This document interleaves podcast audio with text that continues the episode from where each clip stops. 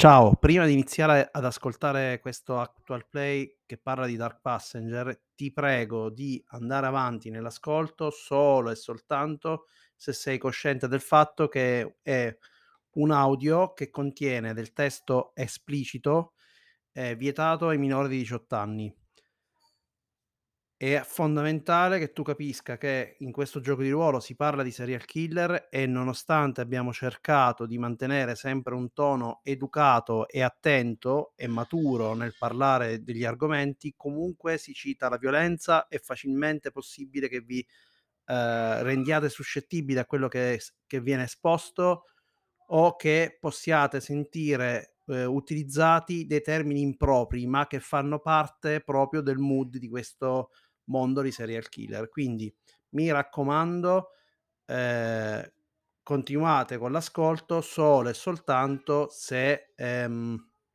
ritenete che questo audio non sia disturbante per voi o per le persone a voi vicine. Vai, allora riparto. Vuoi, vuoi fare il, il... È partita, è partita. Giovanni, vai con lo slogan lo spot. Lo, ah, lo slogan, lo slogan, hai ragione, era tanto che non lo facevo. Eh. Ci sono i cani che si sono indiavolati nel frattempo qua intorno, per cui era difficile partire. Cos'è che sei indiavolato? I miei cani, sentite abbaiare? Ah, cani no. abbaiare. No, no, no, non... sentiamo. Perché il mio microfono è talmente tanto buono che mm. il microfono che non si sente un cacchio. Ok, perché io invece sto tenendo gli abbai. Però non siamo ancora partiti. Come si partiva? Lo sai che non me lo ricordo neanche, neanche per quello che te l'ho lanciata. Ciao a tutti, buonasera a tutti. No, io inizio sempre così. Ciao, Buongiorno, ciao pubblico. no, aspetta, aspetta che ce l'ha, ce l'ho. Buongiorno amici di Vasquassi, io sono Giovanni Nicolucci e questo è il mio podcast. Questa sera giochiamo a Dark Passenger con una banda di matti. Prego. Ah, perfetto, allora seguiamo il manuale passo per passo perché questo manuale è scritto benissimo e quindi ci aiuterà a giocare senza errori. Quindi partiamo dal pennellare il mondo, scegliendo l'epoca storica in cui vogliamo giocare. Quindi giorni, giorni nostri, quindi moderno, oppure in un'epoca storica diversa, passato, boh. Ma non Guarda, so, io... Se... No, no, vabbè, io preferirei giocare. Io preferirei i giorni d'oggi, però poi ditemi voi. Io, io quasi quasi farei in un leggero futuro distopico rispetto a noi. Insomma, insomma, vuoi fare dei serial killer un po' anacquaniti, ho capito, sì, sì, all'acqua, sì, sì. Va bene, va bene. Va bene, Ci allora, sta. futuro distopico in che senso? Cosa c'ha di distopico questo futuro? E cosa eh, c'è di eh, diverso rispetto alla nostra quotidianità? Anche? Che ormai esatto. le nazioni iniziano a crollare, ci sono solo agglomerati commerciali che controllano tutto. Ma l'essere umano mangia, dorme, beve ancora certo, o tutto, okay. tutto pagando. Ok. Ogni cosa no, costa in questo mondo. No, magari avevi pensato ad innesti meccanici, cose di questo genere. No, no okay. infatti non ho detto così tanto nel futuro. Quindi tipo, no, tipo tra 50 anni, anni anche. Dubito okay. che tra 50 anni saremo con gli innesti meccanici. E qua è registrato, quindi tra 50 anni potete venirmi a cercare. Mm, ok. Quindi un leggero futuro, niente di che, se non che tutto è molto più costoso e ci sono delle specie di corporazioni comunque che iniziano a governare, sono un po' più forti degli stati. Bene, questo qua potrebbe essere uno spunto per capire da dove eh, agiranno i nostri personaggi, però ci arriviamo dopo. Allora, bisogna scegliere la cartina di una città.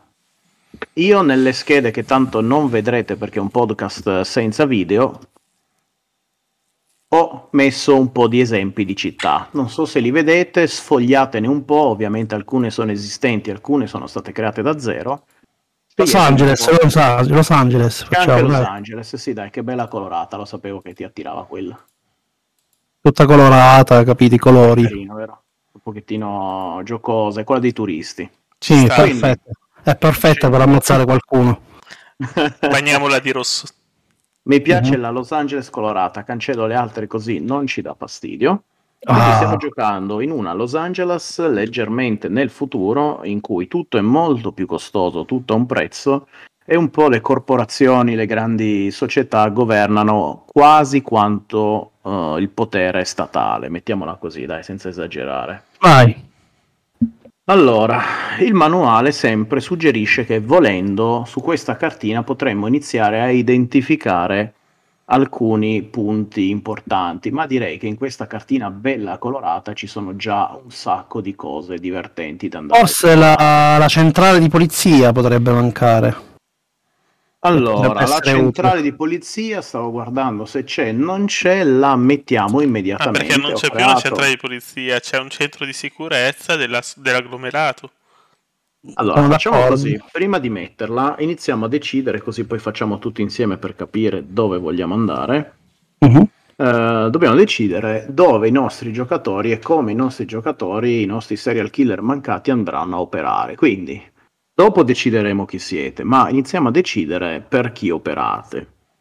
Quindi il manuale fa alcuni esempi giusto per uh, indirizzarvi. Parla di un ente segreto del governo che si occupa di dare la caccia ai serial killer, un progetto dell'FBI di analisi comportamentale, copiato ovviamente da alcuni telefilm di Netflix, un'agenzia di sicurezza privata oppure cose del genere.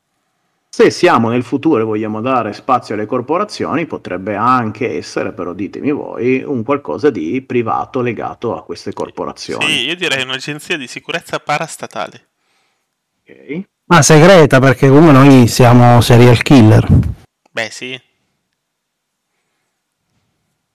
Bene, bene. Quindi un'agenzia di sicurezza parastatale. Domanda.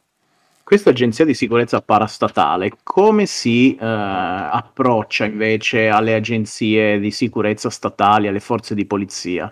Si conoscono, non si conoscono, è superiore, non è superiore, si odiano?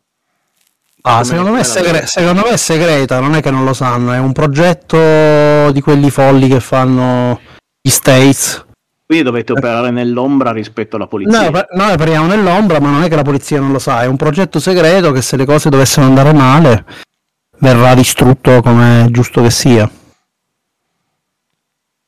Okay. Giusto? Che ne pensate pure voi? Io sono d'accordissimo. Marco? Ci sta, ci sta. Quindi eh? fallimenti non avrete, vo- non avrete nome quando morirete. Non importa, ma noi non moriremo, noi non moriremo mai, sono gli altri che moriranno per mano nostra. allora, gli diamo comunque l'iconcina della polizia americana. Guardate la cartina, dove vi piacerebbe Anzi, avere? Potremmo vostro... addirittura avere ruoli temporanei all'interno della polizia quando lavoriamo i casi. Guarda, io la vorrei vicino a Disneyland Park. Grazie. Dove, scusa? Alla? Disneyland Park, downtown area Disneyland Park. Siete d'accordo, ragazzi? Più eh, vicino a Long Beach sì. o più vicino a No, no, Disneyland c'è Park. C'è il tizio che cammina in piedi. No, no, guarda, Polino, guarda. Quindi Disneyland. Eh, vedi, Disneyland, eh, perfetto. Eh, però poteva essere lì oppure vicino al mare. No, Qua. No, il mare no, il mare, ci il mare, il mare è molto no, no, il, mare, il mare distrae, poi non lavora la gente. Eh, si vede la gente al, al, mare che dopo ti distrae, c'è ragione. Il primo morto lo avrete qua sulla torre vicino al mare, avete fatto bene a suggerirlo. Mm, grazie. Quindi allora, qua... Quindi più che sulla torre è caduto dalla torre allora. Eh, non lo so, vedremo. Noi diremo che è accidentale, anche se è stato il serial killer, noi diremo che è accidentale. Vedremo, vedremo. In base non a abbiamo... siete, poi vi creo. Non abbiamo paura. Non abbiamo paura. Ah, la paura vi tiene vivi. Non abbiamo paura. Non siamo Quindi, attaccati alla vita. A noi ci eccita la paura. Bene, bene, mi piacete. Allora, la centrale di la vostra sede di uh, operazioni è là vicino a Disneyland Park. Uh-huh. Come lo volete chiamare? Che gruppo siete? Avete un nome segreto, qualcosa del genere? Mm. Eh, questo è davanti alla parola progetto di solito. Cosa? Cosa hai detto Marco? Hai detto una cosa bella. C'è sempre, c'è sempre, davanti qualcosa alla parola progetto, tipo progetto e poi il nome. Esatto. Anche, sempre le cose segrete, progetto Terminus, progetto Rhapsody, roba di questo genere. Preset, progetto pazzi, no, no, non sono pazzi. Hai detto però... progetto Rhapsody? sì, Rhapsody, sì, sì. Ho letto solo e sono stato colpito non so, eh, chiamiamolo progetto Rhapsody, ormai si chiama così. Va bene. Mi piace. No, ma io sono d'accordo, quando si fanno queste cose così col cuore, capito? Eh, le devo sempre accettare, per... cioè io l'accetto subito. Poi non posso aiutare. È un bel gruppo metal italiano, quindi ci sta anche come citazione. Esatto, esatto. Progetto Rhapsody. Con l'H però, perché così almeno non... No, no, io ho scritto proprio Rhapsody, come Rhapsody il nostro il personaggio, il nostro amico. Rhapsody, va bene almeno non ci denunciano per violazione di copyright. Il nostro amico Lapso sta ascoltando in diretta con noi, cioè qui con noi in diretta, perché lui però non può giocare, capito? Ah, io, sì, sì, ho letto che... Però puoi commentare, puoi rompere Ah. le scatole, sei libero Ah, di poterlo ecco. fare. Scusa, non l'avevo visto. Sì, sì, può disturbarci esattamente come fanno gli altri. Come vuoi, esatto, sì, puoi disturbarci, ci puoi disturbarci tranquillamente. Esatto. ci- ci piace il disturbo. Allora, dicevamo, andiamo avanti. Allora, dai. creato la nostra prima base, poi il resto lo, lo metteremo giocando, dai, non perdiamo altro tempo. No, no, no, ma infatti, È bella sol- colorata. Sì, sì, dai, ci sono gli hotel a posto. Esatto, manca l'ospedale, ma eh, appena vi servirà lo, lo metteremo senza problemi. Sì, Allora, sì. Creiamo ora i cacciatori. Quindi, secondo me avete avuto un po' di tempo per pensare al vostro archetipo, ovvero a quello che eh, vi piacerebbe un po' essere come, come personaggi. Ma come è fatto questo archetipo? Dici un po' cosa, cosa contiene al suo interno, io non mi ricordo Allora, niente. Portatevi, neanche io mi ricordo niente, sto improvvisando, però ci sta, dai. Ci sta, ci sta, l'improvvisazione fa parte. Esatto, Io, poi io gli archetipi facciamo- non me li ricordo. Perfetto, non ce n'è bisogno di ricordarseli. L'importante è che voi iniziate a pensare a cosa volete essere. Quindi, un po' l'archetipo risponde un po' a queste domande, come ci aiuta il bellissimo manuale. Quindi, prima di tutto potrebbe essere qual è la tua professione. Professione nel senso di quello che facevi prima di entrare nel progetto Rhapsody o che ancora svolgi per il progetto Rhapsody.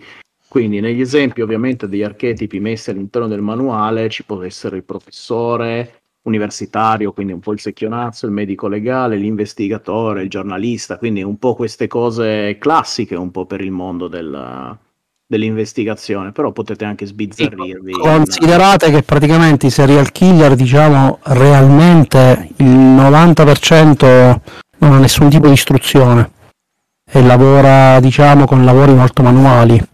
Bene. Per esempio, un buon lavoro che fanno molti serial stasera vi spaventerò perché io sono esperto di criminologia e quindi mi diletterò ogni tanto di farvi qualche citazione. prima che lo dici, io pensavo di fare l'orologiaio. Eh, l'orologiaio ci sta, però diciamo che non è il lavoro proprio da, da- da serial killer. Per esempio, i serial killer, un ottimo lavoro che, che farebbero è quello di recupero di, eh, ad esempio, carcasse o recupero di, di persone morte in condizioni particolari, tipo incidenti particolarmente cruenti, eccetera. Ci sono proprio delle figure che fanno questo tipo di attività. E di solito alcuni serial killer eh, noti americani facevano proprio questo tipo di lavoro, in modo che praticamente ammazzavano le vittime e poi venivano chiamati per andarle a togliere dal luogo del delitto. Un ottimo modo per celebrare il loro santuario. Adesso possiamo continuare a giocare. Bene.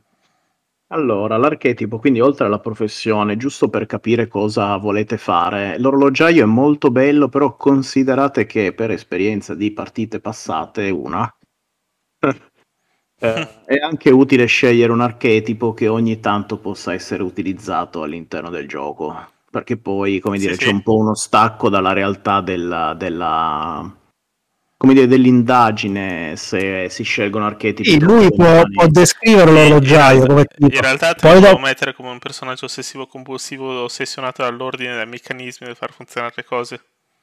No, più che Eh, altro perché se, se- se abbiamo la quinta superiore è difficile che abbiamo conoscenze. No, no, poi c'è una piccola percentuale, sono quelli difficilmente da essere presi, che sono i cosiddetti serial killer complessi, che praticamente seguono una profilazione complessa dal punto di vista del fatto che sono difficilmente raffigurabili in un solo profilo, ma ne coprono diversi, e quelli sono quelli proprio difficili da, da catturare, no? come il famosissimo Zodiac, ma oppure come si chiama? Non mi viene il nome, lo cito sempre.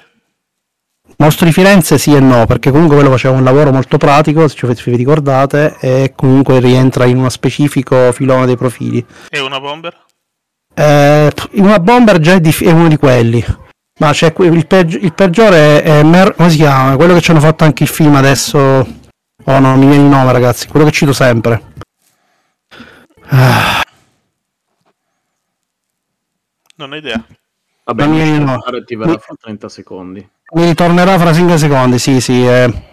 Sai quando ce l'hai davanti al, momento, mi ritornerà. Comunque, in ogni caso, questo tipo di serial killer è per esempio un tipo di serial killer che manovrava le altre persone a farle uccidere.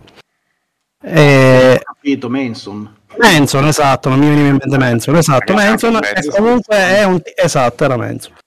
Charles Manson, esatto, e praticamente eh, eh, lui era, rientra comunque, cioè comunque quindi è un altro tipo ancora di serial killer. Ora è chiaro, noi i manuali dovremmo leggere un po', però in generale mh, cerchiamo quindi di trovarvi una professione che possa essere anche quello orologiaio, ci sta, però poi devi, devi cercare quando vai a descrivere eh, mh, di sviluppare quelli che sono gli elementi tipici di un serial killer. I serial killer amano la caccia, i serial killer eh, sono investigatori perfetti, sono, sono capito, sono essere quello Ca- che va a fare le foto. Perfetto, è, è delle esattamente così, esatto. Quello è per- è perfetto, anche Dexter. Non l'ho visto la serie TV, quindi Dexter analizza il sangue, analizza il sangue, esatto, quindi...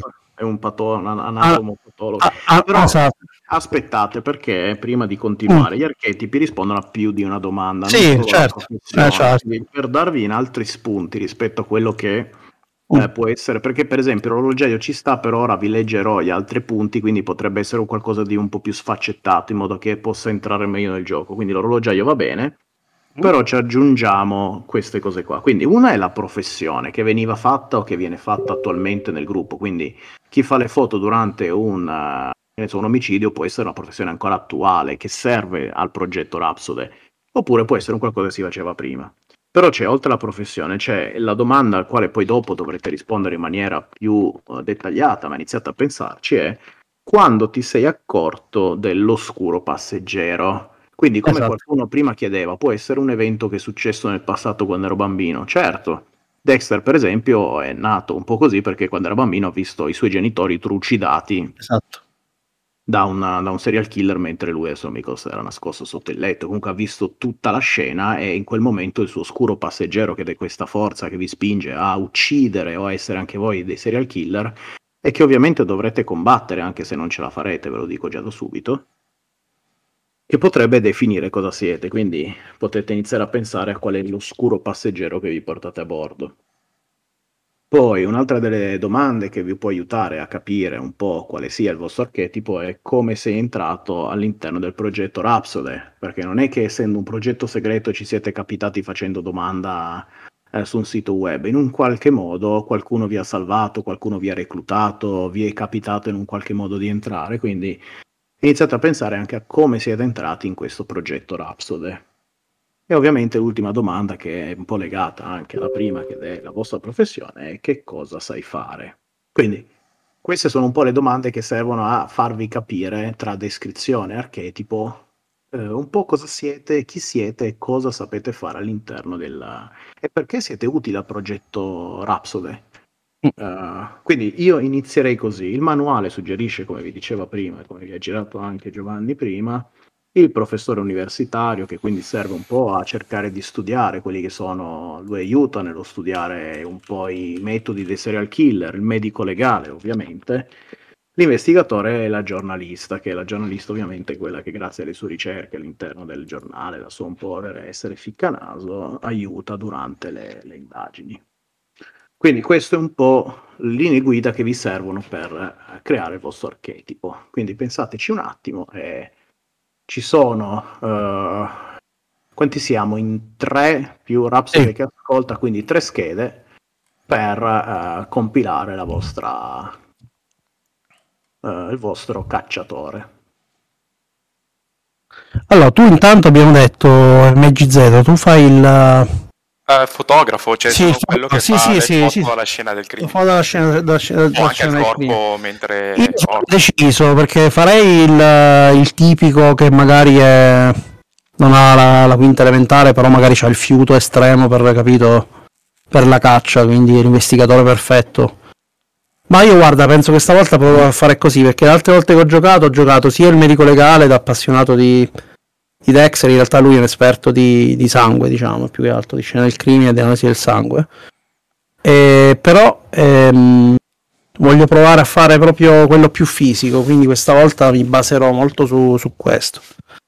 Quindi di base io, secondo me, ero proprio quello che vi ho raccontato prima, ero una persona che praticamente come attività eh, andavo a raccogliere i cadaveri e a pulire le scene del crimine quando ero chiamato da, eh, ero chiamato da- dallo Stato, diciamo. Chiaramente ci andavo perché avevo un'attrazione estrema e forte verso la morte, era un modo per cercare di tenere a freno la mia voglia di eh, andare oltre, ok? Ehm, Questo serial killer è vero, se non sbaglio. Ovvio che sono veri, io parlo solo di quelli veri e ti, ti faccio cacare in mano, questa notte non dovete dormire. Allora, dicevo, e poi praticamente, mm, mm, eh, quando praticamente, eh, ehm, quindi questa cosa vi appena detto, perché però, da quando si è risvegliato il mio oscuro passeggero, da cosa è stata causata questa, questa mia oscurità? Allora, la mia oscurità è stata causata dal fatto che non sono stato mai accettato da mia madre mia madre praticamente mi ha trattato per tutta la vita come se fossi un incapace e mi ha eh, tenuto sempre bloccato, chiuso all'interno della mia casa e anche se praticamente ottenevo risultati magari anche soddisfacenti a scuola inizialmente, fino a quando ci sono andato, lei comunque mi denigrava e mi ha trasformato e quindi nel tempo ho iniziato a creare una corazza talmente forte che mi sono ritrovato a non avere più empatia per le persone che avevo attorno.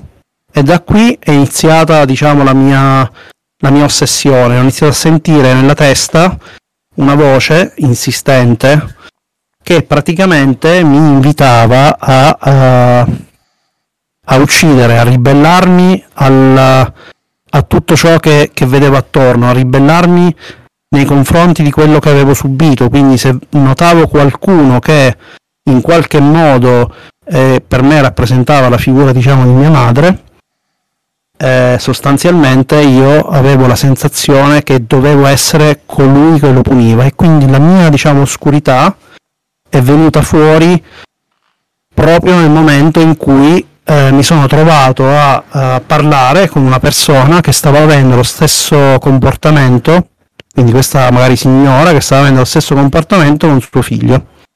A quel punto ho iniziato a, uh, chiaramente non, non, riuscivo più a trattenere la mia, uh, la mia diciamo, uh, smania, voglia di, di, fer- di, di, fermarlo. Ho sentito proprio questa voce che mi gridava che dovevo punirlo, che ero io una persona che poteva salvare quel ragazzino dal mio stesso destino infausto. Ero la luce che poteva permettere all'oscurità per una volta di scomparire da questo mondo e in questa situazione così stavo per compiere il mio assassinio. E poi qualcuno di voi mi deve aver bloccato dal farlo poco prima che magari, magari l'avevo pure presa, l'avevo iniziata a legare e poi qualcuno è intervenuto prima che io eh, finissi quello che avevo iniziato a fare.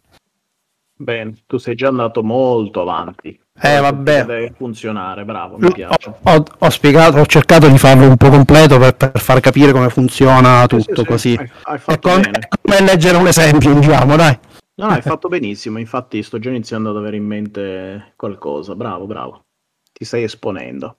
Quindi ti becchi la scheda numero 5, se non sbaglio. Vai. Sì, E allora, possiamo mettere archetipo, quindi, e poi chi è che raccoglie i cadaveri dalle scene del crimine? Non saprei come descriverlo, spazzino. Eh, boh, manovale, chiamalo, poi no, non so che nome dare, poi devo avere un nome migliore, però in realtà ricordati che io sono molto bravo a capire le persone, a capire se sono oscure e eh, ho una grandissima capacità di analizzare le scene del crimine, quindi queste sono le cose che so fare bene, perché sono abituato a vederne tante le- e le analizzo non con l'occhio di uno che deve risolvere il caso, ma con l'occhio di uno che vorrebbe rifarle. Capito qual è la differenza? Perfetto. Ti Quanti anni- portando otto passi avanti, comunque Qua- bravo. quanti, quanti anni mi daranno secondo voi adesso ascoltando questa registrazione? 30 Almeno una quindicina. Una decina buoni me li prendo, eh? Buoni, Ah, abbastanza perfetto. per andare in pensione. Esatto. Va. Vado, eh? Ti porteremo le arance. Ok. Va bene, va bene, non andare troppo avanti, che se No, no, no. Tu conosci il manuale e non vale. No, no, non ho letto solo la prima parte, ho riletto non tutto purtroppo. È noioso. esatto, ma mi sono addormentato veramente, però non per noi. Va bene, chi vuole essere il prossimo? Eh, una domanda. numero 6, vai. Ah, all- allora io sono la 7, dopo vengo dopo allora. Bene, allora vai numero 7. Noi, ah, ecco Però qua. la domanda No, la faccio lo stesso. bravo. Eh, si possono introdurre violenze sessuali o è troppo? Eh, qua decidiamolo insieme. Allora, sì, ma non descrittiva, cioè nel senso okay. che anch'io, vedi, ho parlato per me almeno, eh.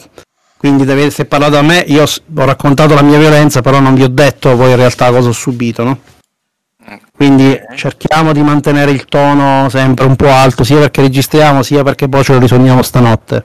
Okay. Cui, eh, quindi se qualcuno poi dovesse esagerare, ricordatevi le, le, frasi di sicurezza. Sì, abbiamo saltato effettivamente la prima parte dove ci davamo anche un po' il tono della... Esatto, della bisog- esatto però non fa niente, ne parliamo adesso, non è un problema, l'importante è che non ce ne dimentichiamo. Ricordate che questo è un gioco che facilmente ti porta a parlare di, di alcuni aspetti, però si possono tranquillamente evitare perché non servono niente al fine dell'esperienza di gioco. Quindi tu puoi dire di aver subito una violenza, ma non serve che ce la vai a descrivere, questo è il concetto. Ok, perfetto. È tutto qua. Non, non, devi specificare, anzi non è proprio necessario, intanto tutti quanti immagineranno quello che è successo. L'unica cosa, attenzione, io ve lo dico mm. prima, il compito del Game Master in questo caso è comunque, come chiama Giovanni, che a me piace un sacco, mm. forse la cosa che più mi rimane dei suoi giochi, quando chiama pizzicare i legami, attenzione che tutto quello che mi direte sulla nascita del vostro... Uh, passeggero oscuro io poi lo userò perché sono bastardo, ma perché così deve essere all'interno del gioco. Quindi se eh, una caratteristica fondamentale del vostro personaggio, del vostro cacciatore, è nato dalla violenza sessuale, è quasi certo che in un modo o nell'altro, non descritto magari, però non, non ci, cioè, ci sarà sicuramente nel gioco. Quindi pensateci bene prima di metterlo, perché io non vi perdono. Credo, credo, che il fine del gioco sia anche quello, cioè se devo parlare di qualcosa che mi turba, devo pensare a qualcosa che mi turba veramente, se no... Esatto, Corretto, se no non lo vivo, ecco. Quindi magari non la descriviamo perché è giusto non descriverla, però se tu mi inserisci che il tuo personaggio il suo, il suo, ha avuto qualche esperienza con violenza sessuale, stai certo che prima o poi nel gioco la ritrovi. Chiarissimo. Sì. E, mh, mm, Marceo, ovviamente va bene anche per te perché non ti ho sentito parlare. Sì, sì, sì, sì certo.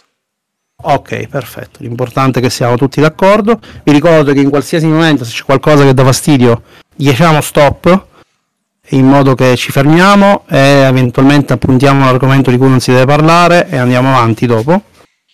In modo tranquillamente, non sentitevi capito in nessun modo bloccato perché è facile traspostarsi. Questo è, verrà abbastanza facile. Mm.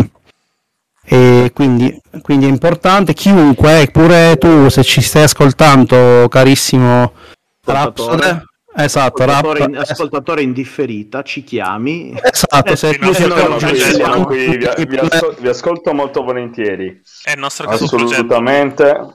Se dovessi accorgerti qualcosa che stiamo andando un po' troppo fuori da, dalla, diciamo, dal tono, ce lo puoi far notare, ci fermiamo anche nel tuo, nel tuo caso, è un aiuto in più. Esatto. Grazie, Perché, grazie per l'attenzione. Eh, ve lo ripeto ancora un'altra volta, non è fondamentale mai descrivere la violenza in questo gioco se non dirla ad altissimo livello, quindi questo è importante come aspetto. Mm? Ok? Ok. Io, io, volevo aggiungere anche che se ci sarà qualche ascoltatore del podcast che in futuro gli darà fastidio qualcosa, ci chiama, chiama Giovanni e noi facciamo la post produzione e cancelliamo tutto. Esatto. un po' difficile. Allora, la, la, puntata magari la mettiamo vietata ai minori di 18 così evitiamo il problema. Come se c'è una notizia che fai beep per censurare le, le frasi esatto. o le parole. Beep, no, più che lo metteremo di base vietato per, lo metteremo per adulti specificheremo Ragazzi, che la versione per minori. Beep beep beep beep, esatto, beep, esattamente. Beep. c'è solo beep no, e basta. Per adulti così avremo più ascolti. Bravo mi pare un'ottima, un'ottima, un'ottima, un'ottima cosa sì, una cosa di sesso gli ascolti pem si impennano subito. eh, esatto poi tutti PM maschi che di sesso che, che proprio vai. Va bene diciamo... torniamo al nostro Noah fotografo che lavora sulle scene del crimine Ecco, così. Allora, se vuoi, possiamo descrivere un... dopo come è nato il tuo personaggio, il tuo Dark Passenger, il tuo passeggero oscuro. Se invece ce l'hai già e ce lo vuoi raccontare, noi siamo qua che ascoltiamo. Sì, era più che altro relativo a questa violenza, così almeno vediamo Vai. subito se mm. è accettabile oppure no.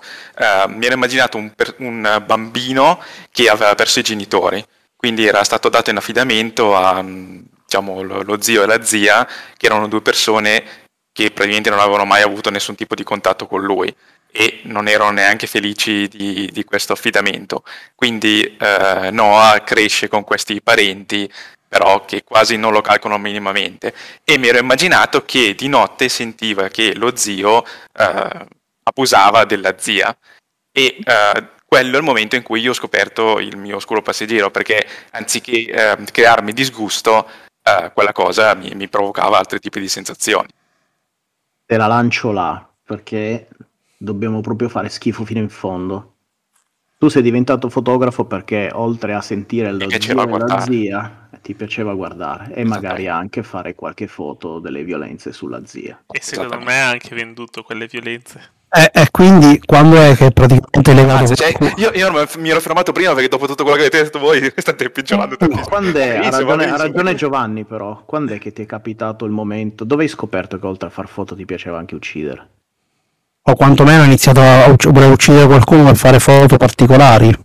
Uh, deve essere per forza uccidere, perché a me più che altro piaceva l'idea di uh, sottomettere completamente, ma non per forza ammazzare.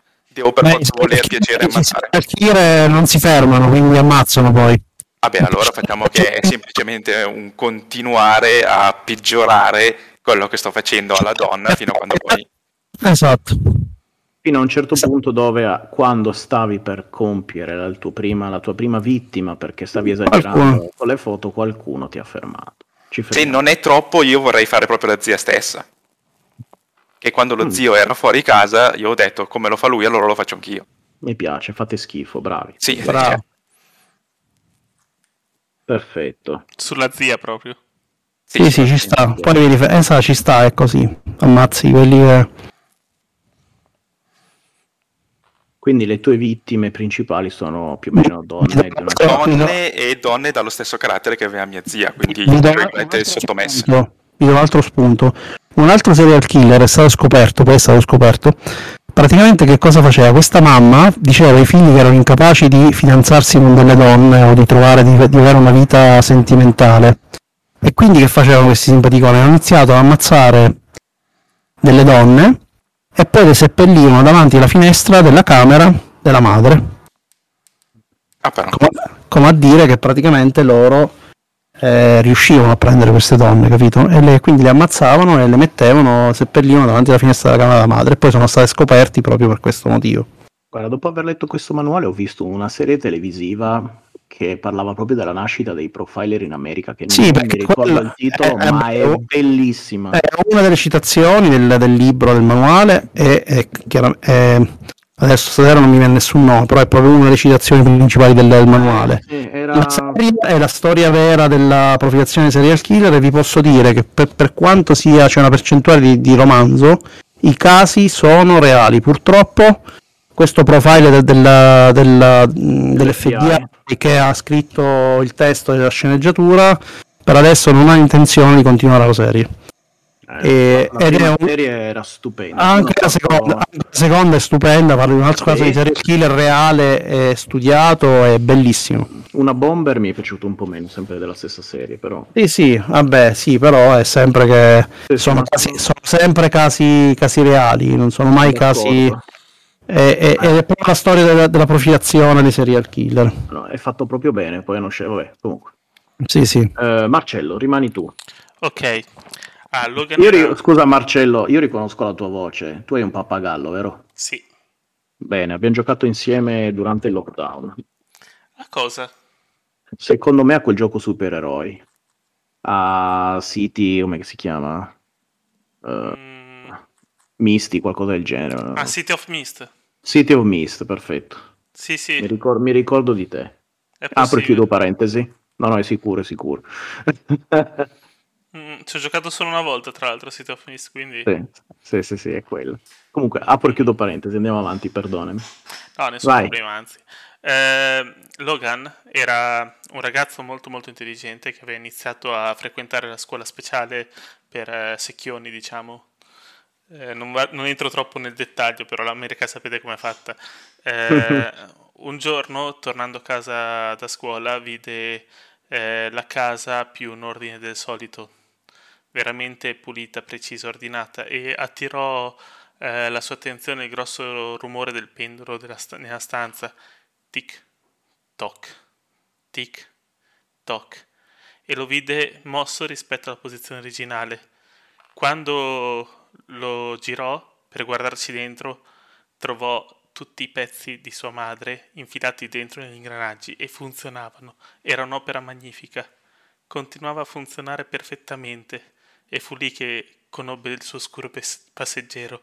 Capì che quella era l'opera d'arte finale. Eh, detto questo, scoprirono che era, fu stato il padre a, a, fare questa operazione e quindi lui fu affidato alla zia che lo trattò come una specie di servo in casa e non gli fece più studiare quello che doveva studiare.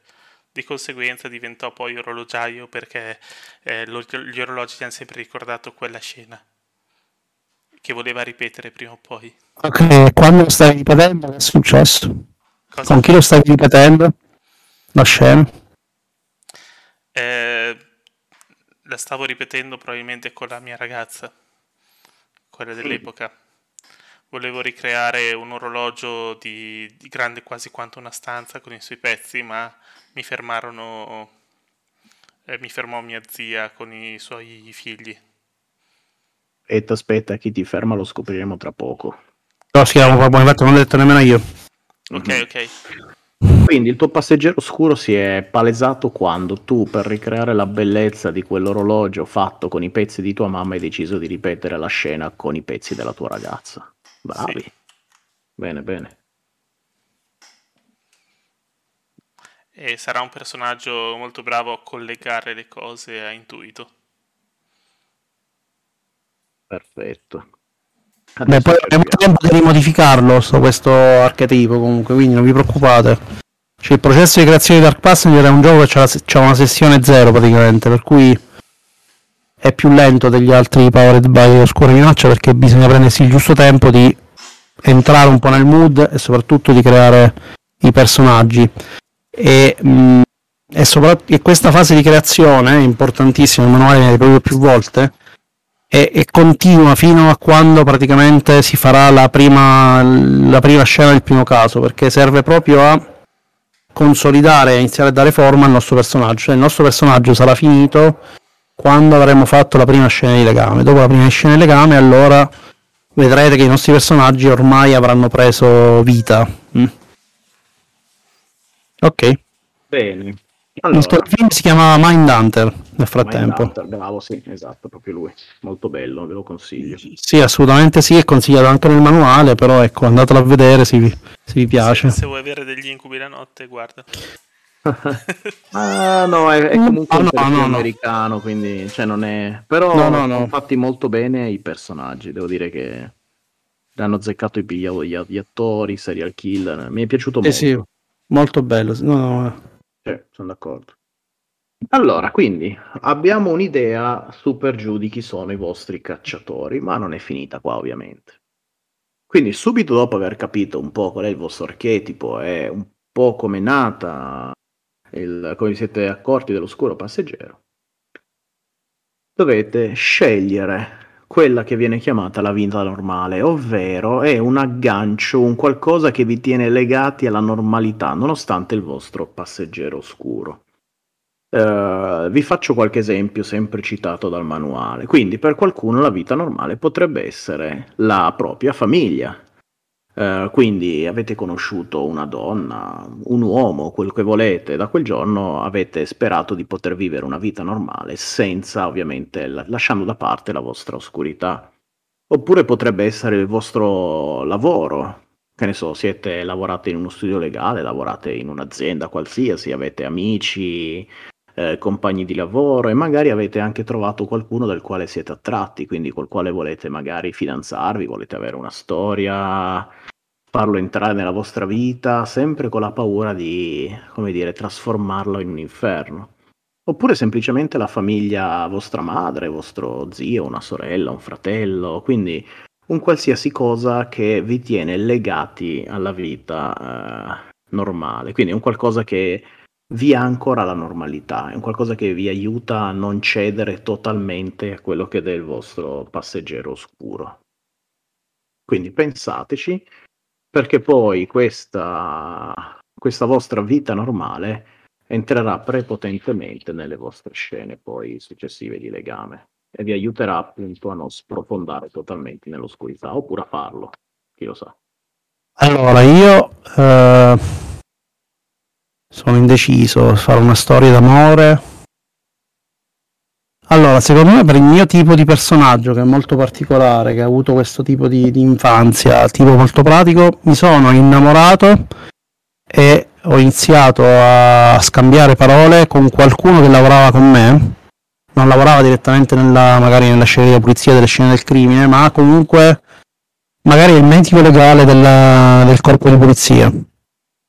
E praticamente mi sono innamorato di lei perché aveva sempre delle dolci parole nei miei confronti. E il fatto che comunque fosse un medico legale, che comunque apriva i corpi, eccetera, eccetera, eh, è come aver trovato un'anima gemella. E quindi eh, sono riuscito, diciamo, poi questo bisogna creare qualcosa, vabbè, quello creeremo dopo, immagino.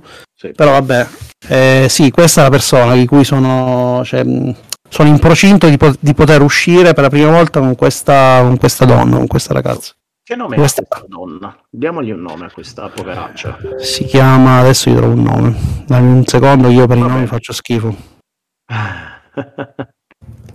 Però gli devo dare un nome che mi piace perché mi a- deve a- innamorare. al generatore casuale di nomi. Si chiama Nanny Doss. Nanny Mhm, DOS mhm. come sistema operativo. Con due S però. Ok, con l'avanzato. Va bene, povera Nanny. Quindi questa È povera. Eh, eh, lo sai è povera. Lo sai perché è povera. Potrebbe po'. essere un ottimo materiale per il mio orologio. Cosa? Cosa? Brave, finirete male prima del, Marcello! prima del previsto. Non peggiorare, se no qua finiamo male. Qua sta già iniziando bene. Allora, Volete sapere chi era? Doss era una allegra nonnina che avvelenava le bambine che, che allevava. Allora, Questa è Doss. mi sentite? Sì, io Sì. ti sento. Voi sentite me? Sì? Un po' disturbato, ma sì. Ok. Stavo dicendo che Nanny Doss è una allegra nonnina, serial killer, che avvelenava mariti e suocere. Lei. Quindi lei è Nanny Doss che fa la medica legale, vabbè, chiaramente andava citata come simpaticona. Ottimo, ottimo. Chi è il prossimo che vuole avere una vita normale? Allora, secondo me la mia vita normale è, la- è- che mi lega la mia vita normale alla mia grandissima collezione di orologi antichi. Senza la vita normale non potrei conservarli, non potrei tenerli con me e non potrei continuare a guardarli. Può essere un qualcosa, può essere, chiedo al, al creatore del manuale. Beh, a meno che tu non vuoi crearti un'attività tipo sto per aprire il mio negozio di orologi, Ecco. eccetera, deve essere qualcosa di più eh. grande e che potrebbe deve essere sempre legato non a a diventare un serial killer. Tu non hai voglia di diventare un serial killer. No, no, no. Tu hai, hai- hai voglia di guarire, quindi guar- il mio modo di guarire sarebbe riuscire ad aprire un negozio di orologiaio che ti soddisferebbe in qualche modo, allora a quel punto va benissimo. Io vorrei aprire un museo di orologi. Un museo di orologi, ancora meglio. Perfetto, è un'ottima cosa. Quindi stai ottenendo i finanziamenti per iniziare a produrre questi, ad avere un museo di orologi, immagino. Mhm. Che non è che sarai ricco. Ok, questa è un'ottima, è un'ottima, un'ottima motivazione. Domanda, pensi di avere già un negozio nel quale fai piccole riparazioni? Secondo me sì, Ok. soprattutto su orologi antichi o comunque non eh, moderni, cioè che vadano a, a meccanica, non a batterie o cose del genere. ok. In una partita fatta a Dark Passenger tempo fa, che mi ricordo, c'era il personaggio di Greta, che salutiamo, che tanto sicuramente ascolterà la puntata, ehm, che praticamente, se non mi ricordo, stava aprendo un negozio dove si vendevano i gelati. Bello. Stava, diciamo, però poi, insomma... Come Domanda, li in questo negozio... Eh, con la crema. Gusto fragola. Domanda, poi- in questo negozio... sarebbe stato più equivoco. Mm. In questo tuo negozio lavora qualcuno o sei da solo? Eh, sono completamente da solo nella piccola bottega proprio. Va bene. Ok, E, quindi e da chi, Logan... e da chi stai ottenendo il finanziamento? Chi è? Che è una domanda bella. Mia zia. Aia. Il primo finanziamento... cresciuto. Esatto. Va bene, ci sta. Ti sta per dare una fi- un finanziamento per, per sollevarti, ovviamente, perché lei immagino che simpatico non gli sarai. Va bene. Già. Bello, bello, mi piace. Bello anche a me. Mi piace perché finiremo male, capito? Quindi mi piace tantissimo. Questa trasmissione si interrompe in questo momento perché il gruppo è morto tutto. Ho- Ho già l'aggancio iniziale, grazie a voi. Vedi? Quindi Noah, Sì, passiamo allora, a Noah, vai. Sì, eh, allora io ho pensato che contestualmente a quelle foto che facevo mi sono reso conto che comunque io sono bravo, nel senso ho la- l'idea delle luci, l'idea delle posizioni e quant'altro. Quindi per cercare di dimenticarmi di questo mio aspetto sono diventato un fotografo freelancer eh, in cui cerco sempre, cioè faccio sempre foto, però cerco di cambiare completamente il- i soggetti. Quindi magari mi do alle foto più strane, tipo gli insetti sopra le foglie o i tramonti nel nord Europa. Bene. Chi è, Ma il tuo devo cercare assistente? credibilità. Mm, Chi è il tuo Vabbè. assistente?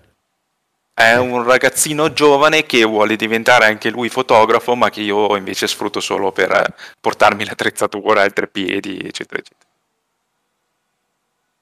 Bene, Bene. Bene, bene. Come si chiama disa- questo ragazzino giovane? Un disabile. No, No, perché sa- ma io me lo immagino anche come uno veramente bravo, sono io che, che lo soffoco, perché... Ok, Eh. Quanto sono lunghe le sue ossa? Bisogna, bisogna aprirlo per capirlo. Quindi, come chiamiamo questo ragazzino giovane? Eh, io lo chiamo Jimmy, ma è un abbreviativo di un nome che non so qual è. Perché lui me l'ha detto, ma io l'ho completamente ignorato. Invece la zia di Logan, Si chiama Giselle. Giselle.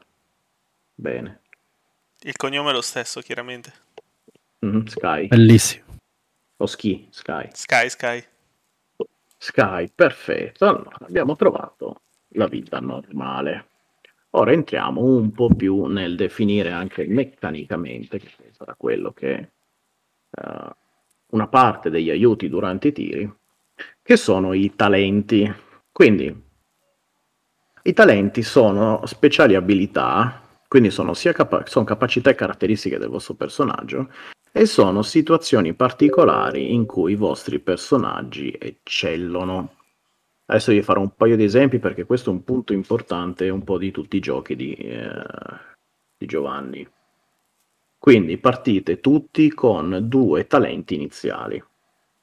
Allora, gli esempi, che quindi non vuol dire che dovete per forza scegliere questi, ma per far capire a che livello il talento può essere scelto, il manuale ci spiega che ci possono essere tipo freddo calcolatore, quindi in qualsiasi situazione tu e i tuoi compagni siete pezzi di una scacchiera da utilizzare con il massimo profitto per dare scacco matto ai tuoi nemici, quindi può essere calmo, coraggio da vendere, una via d'uscita, quindi hai sempre un'idea giusta per uscire fuori dai guai, e proteggere qualcuno o qualcosa a cui tieni. Eh, quindi quando succede che qualcuno è in pericolo dà il meglio di te, spaccherei tutto per ottenere ciò che voglio, istinto animale, ammaliatore, conosci la verità, quindi eh, riesci a capire se qualcuno mente, fiuto, eh, inseguire la preda, combattere fino alla fine, eh, arte di non farsi notare, so come farti male, quindi possono essere talenti di questo tipo, quindi anche situazioni abbastanza ampie nell'utilizzo, quindi cercate di scegliere qualcosa che vi possa dare una effettiva mano durante le vostre indagini. Io ho, preso, legate al vostro personaggio. io ho preso calma, che comunque il mio aspetto esteriore è sempre calmo, tranquillo, osservo, eccetera. Però poi ho anche l'is- l'istinto animale. Cioè, quella, que- che non è un istinto animale visto, cioè un animale nel senso proprio di, di- di- di annusare, di sentire quello che sta succedendo attorno a me, in modo come se fossi una bestia feroce nel momento della caccia. Capito? Sai quando stai assaporando già la tua preda. Va bene, che ti fa anche capire effettivamente come le prede si muovono all'interno di una scena. Esatto. Esatto. Perfetto. Mi piacciono, mi piacciono, veri, veri cool. Se serve io le ho già scelte. Ok, Vai. Perfetto. Allora, eh, avevo preso fiuto perché eh, mi piace l'idea di essere proprio perché faccio foto, eh, che sono una persona a guardare in maniera molto schematica quello che ho davanti a me, quindi non solo un punto preciso, ma a guardare tutti gli angoli, le, le ombre degli oggetti, eccetera, eccetera. E ho scelto ombra nell'oscurità perché mi sono immaginato che fra i vari tipi di foto che cerco di fare per dimenticarmi quello che mi piace, eh, magari sono andato, che ne so, nella foresta e sono rimasto lì mesi interi completamente fermo nell'erba alta per, non so, magari fare foto a tigri o animali del genere.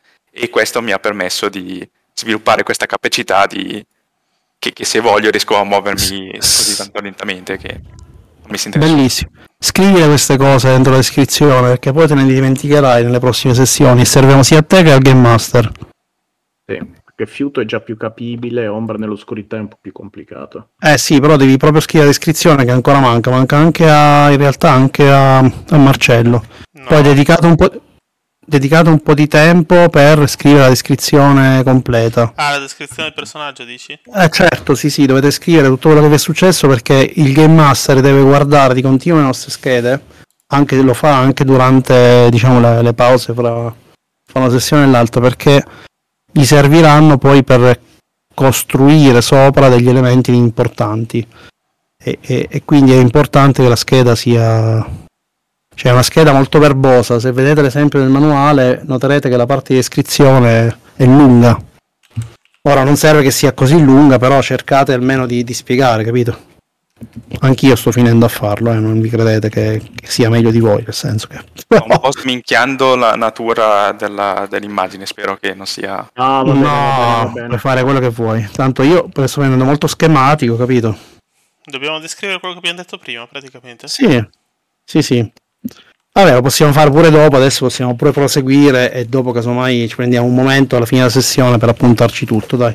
Eh Sì, tanto io mi sto facendo un po' delle schede personali. Sì, sì, anch'io mi sto esatto, perché se non riesci a seguire, però ecco, se lo facciamo pure noi e sia utile per noi perché poi puoi dire mi ricordo di quando mia madre mi maltrattava e, e io metto in gioco l'archetipo in questo modo, capito?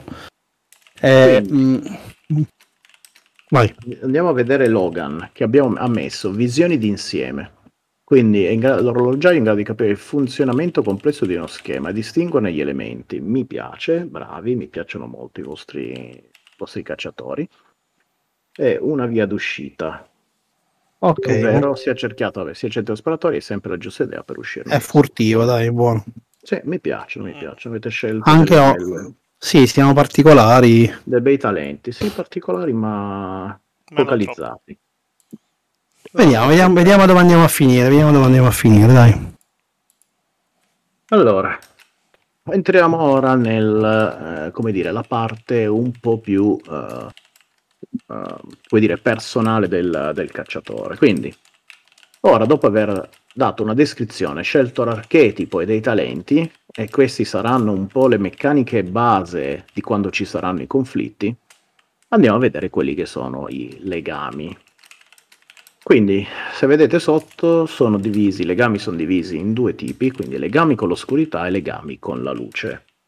All'inizio i cacciatori partono con un totale di quattro legami, due con l'oscurità e due con eh, la luce.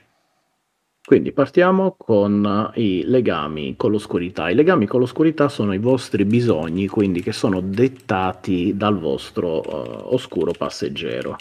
Quindi possono essere legati al vostro eh, mondo visionario, quindi quello che vi fa sentire l'angelo vendicatore, punitore, oppure quello che vi fa sentire la mancanza di empatia nelle scene del crimine. Possono essere legami ai traumi subiti da piccoli o a dei ricordi tristi su quello che vi è successo in passato.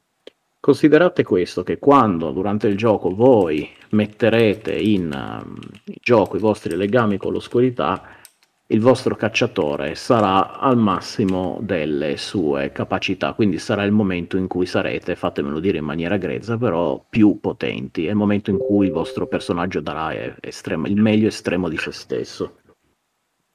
Eh, ovviamente se ne pagano le conseguenze, però questo è un altro discorso. Eh, considerate che nello scegliere i vostri due legami con l'oscurità, almeno uno di questi legami con l'oscurità deve essere strettamente legato all'archetipo, quindi al vostro oscuro, oscuro passeggero che avete descritto all'inizio insieme al vostro personaggio. Eh, il manuale anche qua da una lunga eh, lista di spunti. Stai scrivendo quindi... una scheda sbagliata.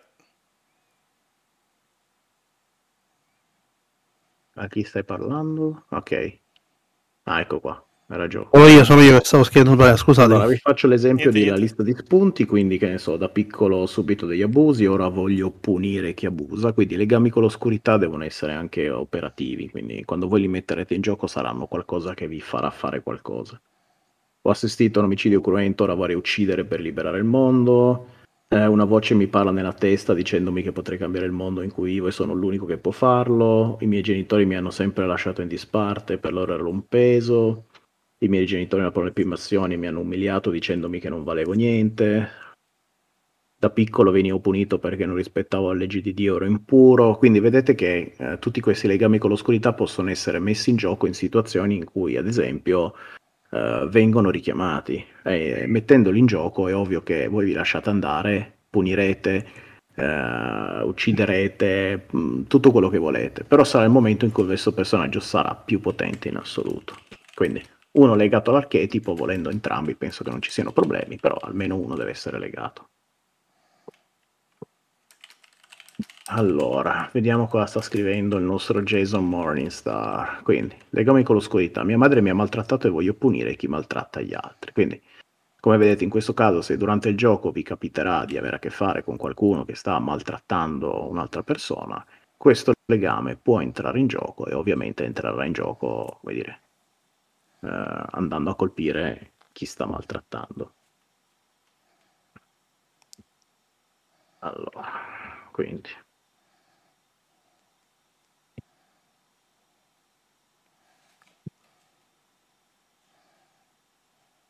Io ho una voce che sento in testa, eh, che mi- ogni tanto mi parla e praticamente guida la mia mano, quindi a volte lui mi dà indicazioni su chi purificare e chi devo chi non è degno di continuare, di continuare a vivere, quindi avrò queste manie un pochino da Serial killer.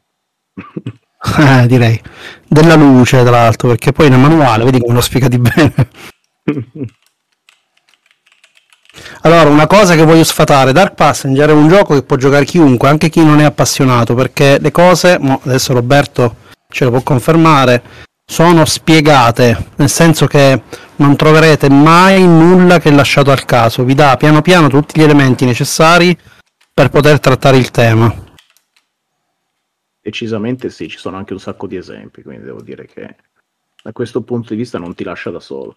No, no, proprio è, è stato un lungo lavoro per farlo, è stato molto lungo. Dovete pensare che, diciamo, il primo, diciamo, seconda generazione degli Oscura Minaccia doveva essere Dark Passenger, ma per svilupparlo ho impiegato più tempo che nel frattempo, cioè nel frattempo ho scritto anche Thompson, se vogliamo dirla tutta. Thompson è uscito prima, è uscito parecchio prima rispetto a Dark Passenger e Dark Passenger è uscito dopo proprio perché ci è voluto parecchio tempo per, per scrivere un manuale che fosse a prova anche di persone che comunque dei serial killer ne sanno poco.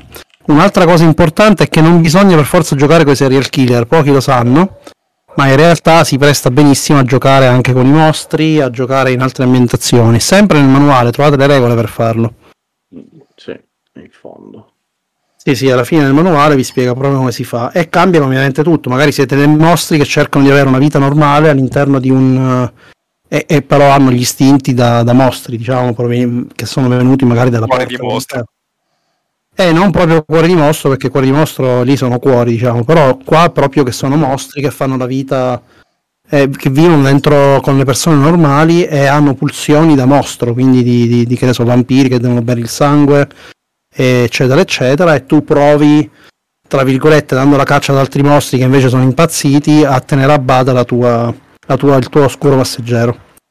Questo è uno degli esempi, ma nel manuale ce ne sono diversi, è facilissimo cambiare il colore del gioco e io ci ho fatto una bellissima campagna proprio con le tematiche che vi ho detto in cui eravamo vampiri ed è stato meraviglioso. Devo dire la verità è stata un'esperienza molto particolare. Eh, recentemente stavo vedendo un telefilm su Netflix First Kill che in parte me l'ha ricordato. Cioè molto più teen drama se vogliamo però eh, per alcuni aspetti ho notato che era proprio simile alla sensazione che provavo giocando a Dark Passenger in quel in quel tipo di ambientazione Ottimo. Bene. Io uno dei miei due legami l'ho proprio compecollato perché sembrava fatto apposta per me, quindi Bene. spero di non Allora. aver fatto una cosa brutta. Vediamo l'oro nell'orologiaio. Eh, io non Ha so due legami bene. con l'oscurità. Ma a me piacciono. Ogni forma d'arte è accettabile, anche la più cruenta. E l'altro, l'amore è una debolezza e andrebbe debellata. Quest'ultimo qua ti porterà un sacco di problemi, però mi piace. Ma perché Marcello non lo sa che praticamente quando cede poi è l- l'oscuro passeggero e su- in questo modo ci cederai sicuro? No, sto scherzando, non è detto. Quando cede lo sarà costretto a cedere. Ti metti esatto. sempre questa parte qua, che a me piace molto. Eh, sarà costretto, vabbè, dipende poi da come lo gira lui. Però sì, diciamo che succederà, che, che- che arriverà quel momento. Ecco, quando arriverà quel momento poi c'è lo switch del Game Master. Quindi poi succederà che noi daremo la caccia, non più al c'è il serial killer quello che c'è attualmente, che l'affronteremo ancora, dopodiché il prossimo serial killer che andremo a prendere sarai tu. E quindi toccherà a te fare il Game Master, perché chi meglio di te Esatto, conosce il serial Ha già killer? anche il nome da, da serial killer. Esatto, a, me, a me piace anche molto quando siete costretti a descrivere le cose orribili che fate quando vi lasciate andare ai legami dell'oscurità. Esatto, sì.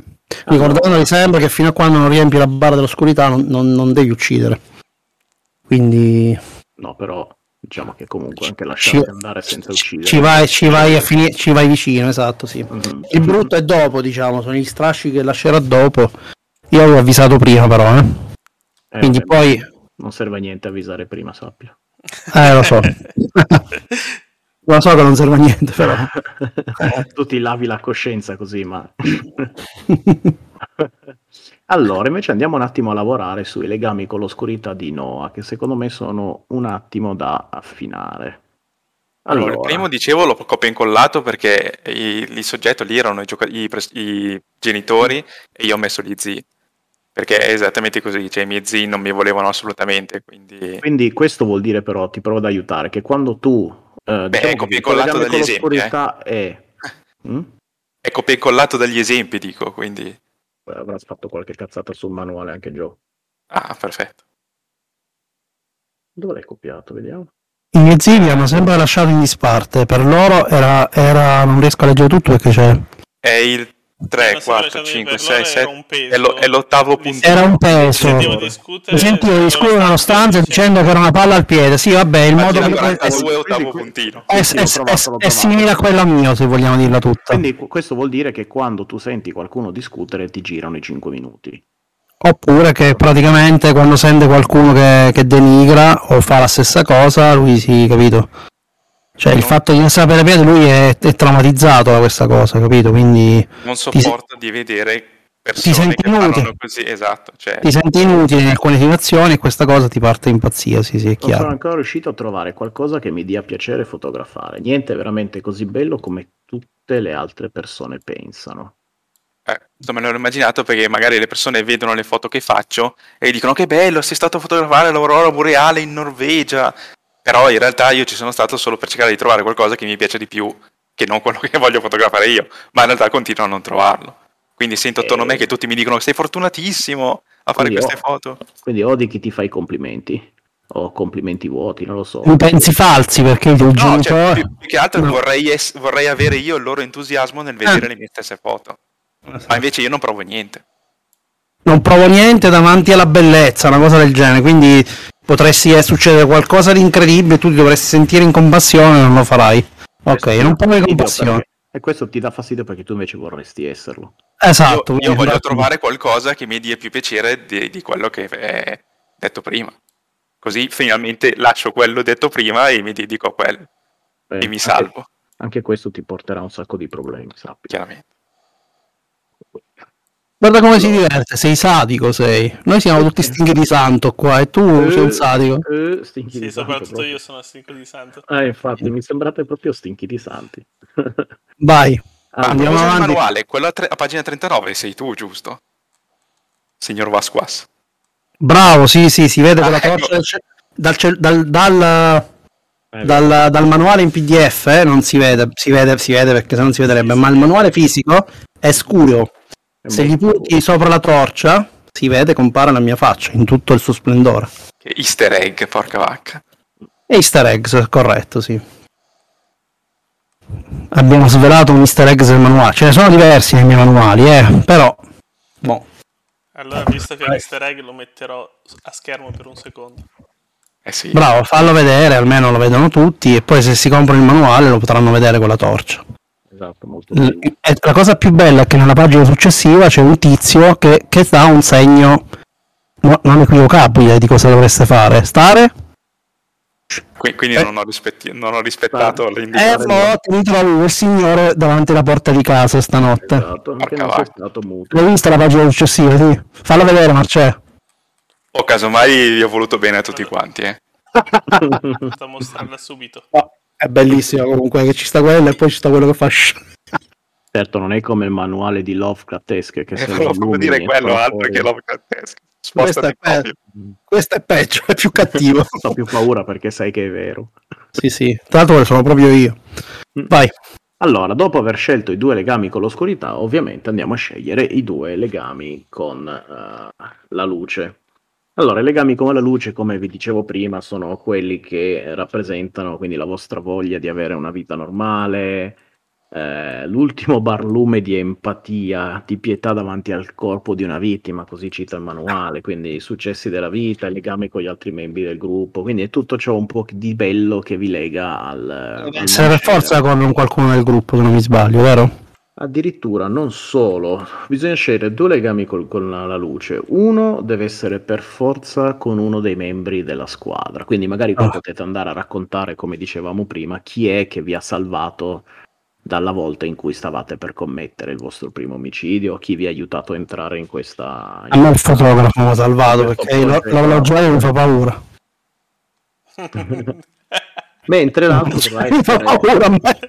L'altro dovrà essere legato fortemente a qualcosa a cui tenete nella vostra vita normale. Quindi quello che avete raccontato prima della vostra vita normale dovrà entrare qua in un legame con la luce. Quindi Come ti ferma uno. l'orologiaio? No, no, così non va bene, non stai facendo bene, non, non c'è forma d'arte in quello che stai facendo.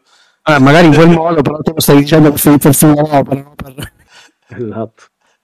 Allora, io, io i due metto Nanny Doss, vabbè, è normale, perché lei è eh, una persona che mi capisce e mi apprezza. E poi Noah, che mi ha fatto capire che c'è una possibilità anche in me. Perché quando praticamente stavo per fare quello che stavo facendo a quella signora, e Noah è intervenuto nella scena del crimine, io mi sono accorto ovviamente di essere stato scoperto e di quello che stava per, succede- per succedere e lui praticamente, eh, magari inizialmente Noah ti, ti stava piacendo anche a te per fare qualche foto, però diciamo sei stato in grado in qualche modo di, di fermarmi, come mi hai potuto fermare? Che mi hai detto per fermarmi? Dimmelo tu, dimmelo tu. Mm.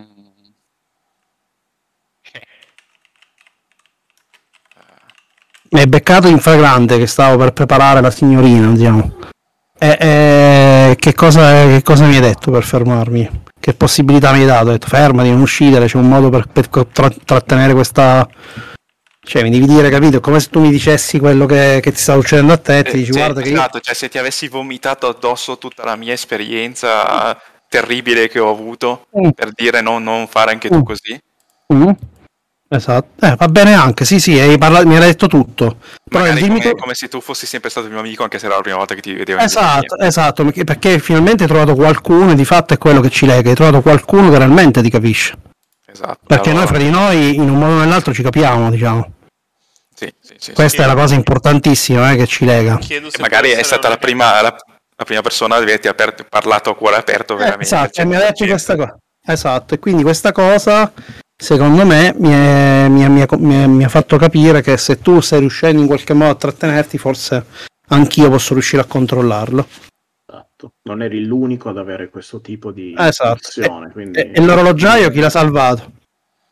Eh, tu, direi, direi nessuno. tu mi hai No. Io volevo, fa- io volevo un rapporto con l'orologiaio, un legame con l'orologiaio. Vai, posso. allora dire il legame con l'orologiaio. Vai, Ma no. ecco, que- questa sua ri- ricerca delle, degli, degli orologi antichi o cose di questo genere eh, potrebbe essere una di quelle ossessioni che se prendo io mi scalza quella che ho sempre in mente.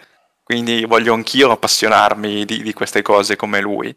E quindi spesso mi ritrovo a parlarti degli orologi, come funzionano, Eh, di che tipo di esatto. modelli sono usciti e così via. E io cerco di ascoltare il più possibile, convincendomi, mi voglio anch'io appassionare di queste cose, mi voglio anch'io appassionare di queste cose. Che è sicuramente il suo modo per tenersi a freno. Ovviamente non funziona, però... Giovanni, adesso prova a leggere il legame di luce che ho scritto. Dove sta? Eh, pagina 6. Diciamo così che ci sono altre. No, eh, allora, Logan ti ha fatto capire che ci sono altre passioni oltre al squartare le persone mentre gli fai le foto. Bellissimo, ti senti Dio, perfetto. Anch'io un po', quindi stiamo bene. Bellissimo. Lo leggiamo anche a chi sta ascoltando. Ogni sistema complesso abbastanza rappresenta Dio nel suo splendore. Restare ammirato a osservare il superato mi dona un senso di redenzione. Se è complesso. È basato tutto sul complesso il personaggio. Allora, l'altro Come- legame della luce di Esatto. noi mi piace viaggiare per il mondo per fare foto, quindi se ti arrestano ovviamente quello lo finisci di fare. Ok.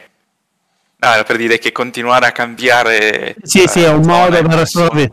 Sì, sì, modo per... cioè, mi, mi sento che mi fa bene, ecco. Jason, invece tu come mi hai fermato ad ammazzare... Eccolo qua, lo sapevo io mi toccava a me. Beh, ci sta. E ti ho fermato perché praticamente... Allora, cosa potrebbe essere successo per cui io sono arrivato prima sulla scena del crimine? Potrebbe essere successo che tu già avevi chiamato per, per la polizia, avevi fatto un piano del genere? Potrebbe essere? Cioè tu volevi fare l'opera, crearla e poi ovviamente esporla in qualche modo, quindi avevi già chiamato la polizia? Magari non sei riuscito a uccidere subito la Esatto, non l'hai fatto in tempo perché stavi finendo, non ti saresti mai aspettato che... Ci hai messo più pratica- tempo del necessario per Eh, esatto, non- è- è la- esatto, e tra l'altro è la prima volta, ricordatevi che è sempre la prima. E praticamente, quindi probabilmente questo ritardo ha fatto sì che arrivassi io e non la polizia. E arrivando io, quando ti ho visto che stavi per fare questa cosa, eh, ti ho detto e ho visto che ti sei riuscito a fermare, perché l'importante è che ti riesca a fermare, perché se poi tu continui, capito, in quello che stai facendo, gli ho detto guarda che hai ancora una possibilità di, di cambiare e di, di riuscirci a di riuscire a controllare quello che hai dentro. Io lo capisco che quell'istinto è troppo forte e che tu sei stato mandato probabilmente qui per questo motivo. Però non possiamo cedere al nostro istinto, non è di questo mondo, non è di questo, di questo posto e dobbiamo cercare di, di- di- di- di sfruttarlo al meglio e saziarlo con quello che la vita ci offre. Vedi, io ho imparato, questo lo dico tranquillamente, eh, ho imparato a nutrirmi del male che vedo provocato a delle persone quando vengono presi dei criminali e magari muoiono in una sparatoria. Magari potresti anche tu con questo calmarti. Una cosa proprio dolce. Mm, sti bei personaggi dolci, affabili, tranquilli. Cioè, queste belle anime pie le vorresti far diventare dei cattivi? Io non lo so, guarda. Anime pie dove? Eh, eh, no, il mio è impossibile che lo fai diventare un cattivo. Quello suo sarà la sfida, sarà tenerlo praticamente. Sì, esatto. Ma vedrete che ce la faremo. Allora, l'ultima parte del manuale è una parte forse la più pratica di tutte, è un po' velocemente descrivere fisicamente il vostro personaggio, quindi alto, basso, scuro, pelato, nero, cinese, quello No, che. Logan è, allora, è un, è un ragazzo che diciamo, ho detto, no, non ha potuto studiare diciamo, dalla- da piccolo perché non l'hanno fatto studiare, diciamo che era incapace, eccetera. Sì. Quindi ha, ha- ha sfogato tutta la sua rabbia, eh, eccetera, nelle attività fisiche. Pensa che Quindi è fi- completamente il contrario, ovvero No, magari... No, ma no. Ha, detto Logan, ha detto Logan, ma forse intende... No, Logan, sì, Jason, Jason. volevo dire, sì, ha detto le Jason. E sono praticamente alto, e volevo dire Jason, ho detto Logan, non l'ho fatto apposta. E, e quindi che fai? Un tipo grande, grosso, eh, muscoloso, non muscoloso da palestra però, muscoloso proprio sai quei tipi che hanno, si vede che sono forti già solo a guardarli, capito? Poi a livello di, di come è vestito, di come è fatto esteticamente, è, c'ha sempre tipo quelle tute da, da lavoro, che porto sempre, sai quelle sporche d'unto di, di, di macchine, di macchinari, eccetera. E ho le, i capelli lunghi, ma eh, diciamo sono rimasti lunghi i capelli, ma diciamo solo la parte dietro, perché s- sulla testa sono quasi completamente ormai calvo. Però non me ne curo, per cui ho la barba incolta, questi capelli lunghi cioè un tizio brutto da vedere, quei baffoni uh, molto folti, però uno sguardo molto, si vede che c'è uno sguardo molto sveglio, occhi azzurri ghiaccio e tra l'altro proprio sveglio, sembra quasi che, che sto sempre con l'occhietto che sorride e a dire ma ti frego io. Bene. Un bel tipo proprio. Sì, un simpaticone. Br- simpaticone che, che, incontri per strada e giri, cambi proprio... Eh, vabbè, devo essere... Marciapiede. Esatto. Ho voglia di offrirgli un caffè. Sì, sì, beviamoci un caffè insieme. Però vedi, nel negozio come mi vuole bene. Vedi, diventerà una nonna, capito? Però... Perfetto, allora abbiamo un'idea bella chiara di chi sia Jason, mentre Logan me lo vedo già diverso io però. Uh, sì. Ah, vediamo, Marcello, come te lo immagini tu?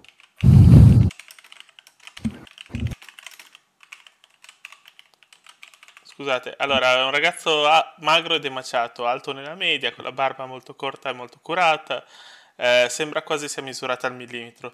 Dagli occhiali spessi sul volto e dai capelli corti, degli occhiali spessi sul volto e dai capelli corti lo fanno sembrare praticamente un bibliotecario. Perfetto, quindi insieme siete proprio eh, la, la, la, l'acqua e il fuoco. Esatto, è bello che so io quello che gli ha parlato, capito? Sì. Vestito tutto da lavoro. Uh sempre sporco d'unto o altro. Ok. Vabbè, ci sta, dai. Perfetto, quindi Logan è sicuramente è una persona che invece ci sta. Beh, l'orologiaio, un orologiaio non preciso non me lo immagino. Mentre Noah ha la pelle abbronzata. Sì, perché appunto me lo immagino stare sempre all'aperto per fare foto o cose di questo genere, quindi prende sempre un sacco di sole. Mm-hmm.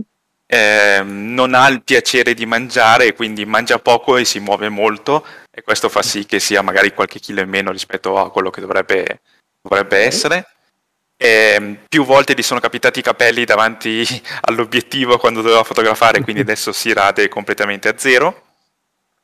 E uh, veste spesso con i vestiti da lavoro, quindi queste giacche multiuso con un sacco di tasche uh, dove mettere tutte le varie aggeggi che gli servono.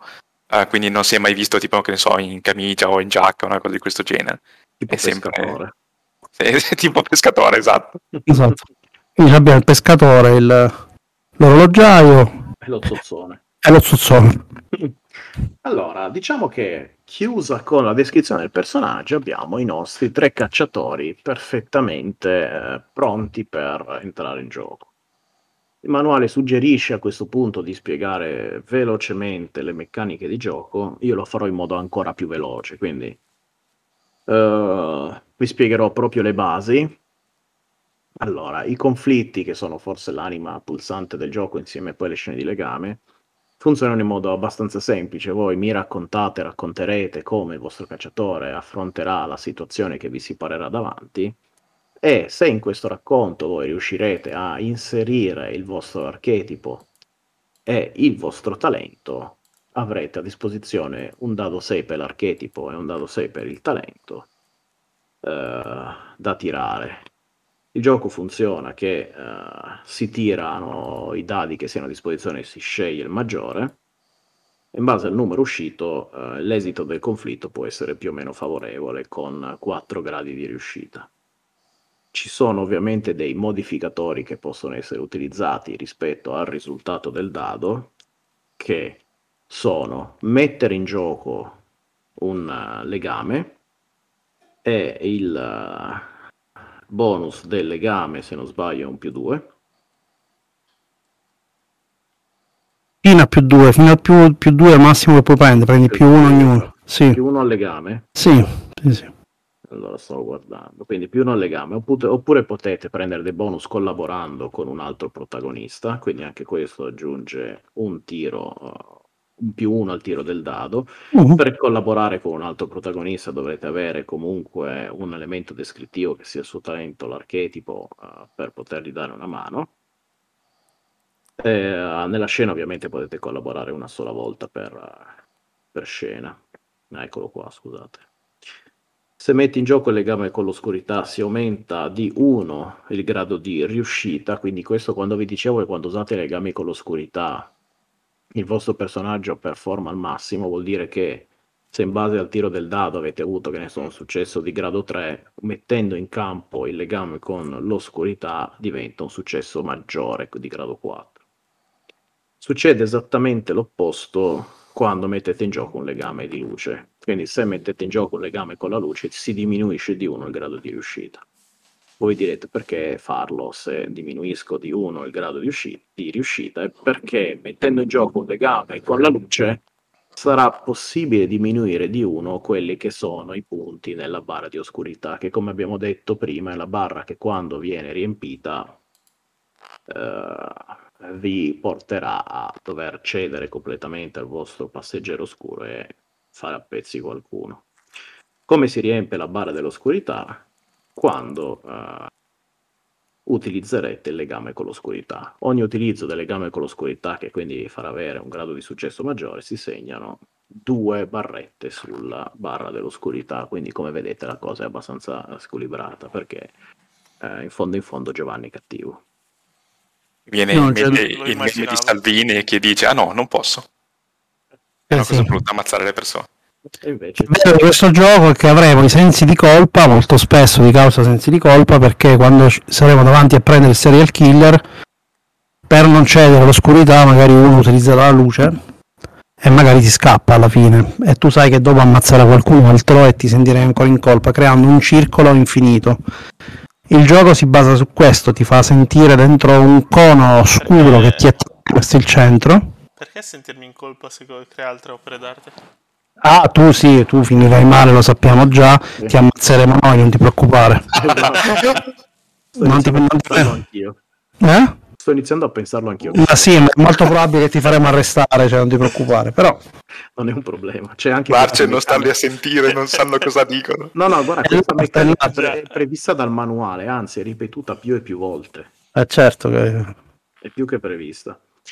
Eh, per concludere, diciamo che poi eh, si può essere, si può avere durante la scena un vantaggio, quindi sono elementi scenici o descrittivi che eh, danno una mano ai personaggi quando stanno svolgendo il loro conflitto e danno un più uno al risultato del dado. E c'è anche la cosa opposta, che sono le condizioni che vengono inserite dal Game Master, che sono eventi sfavorevoli. Questi qua invece danno un meno uno al dado. Il, maggior, il numero maggior possibile di aiuto al tiro del dado è più 2. E boh, queste qua sono un po' le meccaniche, poi le vedremo meglio giocando, mi pare di non aver dimenticato nulla.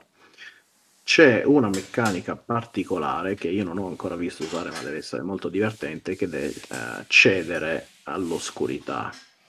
Quindi in un conflitto c'è, se c'è un personaggio che non ha ancora agito o collaborato uh, con altri, può decidere di cedere all'oscurità per aiutare un altro personaggio a ottenere un grado massimo di riuscita. Succede, succede. Bene, quindi può succedere che uno a un certo punto dice io cedo all'oscurità perché devo dare una mano al mio compagno per superare un certo tipo di conflitto. Uh, se utilizza questa meccanica, ovviamente devi, bisogna narrare come l'oscuro passeggero che sia dentro prevalga sulla ragione, quindi uh, compiere un atto qua definito disperato e disumano. In questo caso il giocatore che l'ha usato finisce uh, fuori gioco e segna due crocette all'oscurità e otterrà dei punti esperienza.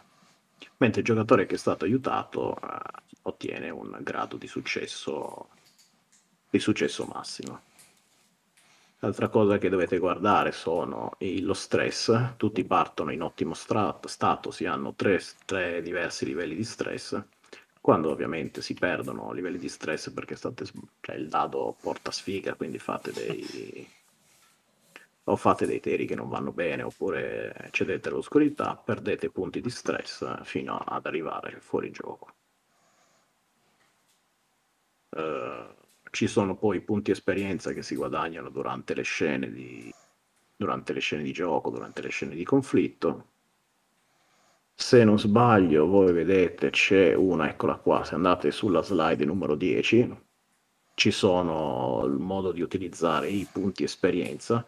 Quindi quando accumulate punti esperienza poi li potete usare per avere dei bonus che possono essere eh, lanciare un dado 6 aggiuntivo rispetto vostre, ai vostri tiri, cacciarsi fuori da una situazione pericolosa, aggiungere un nuovo talento al proprio personaggio. Qua manca l'utilizzo di uh, tre punti esperienza che aggiunge un vantaggio toglie una condizione dalla scena di conflitto, quindi è famoso o dare un più uno oppure togliere il meno uno dalla scena di conflitto. Quindi questo è il modo di utilizzare i punti esperienza che si, uh, che si vanno ad accumulare. Bene, questo è un po' tutto. Abbiamo questa qua è la sessione 0 che siamo andati a creare. Ora, se volete, mi date un attimo per raccogliere le idee e sì. si può iniziare con sì, il nostro per... caso. Sì, il primo caso. Col primo caso.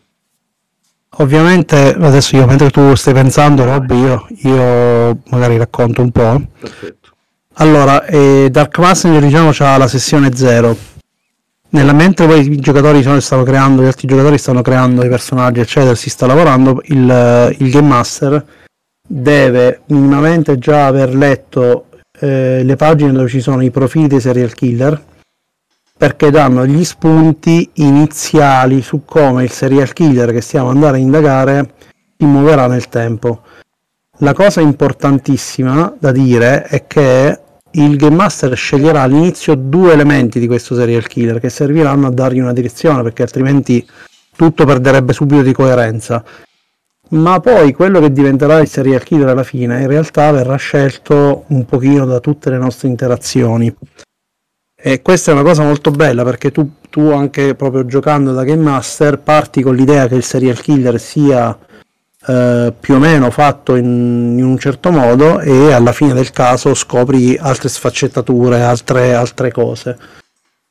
E, ehm, il manuale, sempre nel manuale, trovate un, una serie di questi spunti che eh, di fatto descrivono Uh, I serial killer sono un pochino più romanzati, non sono presi dai casi reali, ma proprio per evitare di, di rendere suscettibili le persone che stanno leggendo e quindi sono stati un po' allontanati e sono stati diciamo più rivisti dal punto di vista cinematografico. Noterete citazioni di svariati telefilm che hanno parlato dei serial killer o dei mostri in modo cinematografico.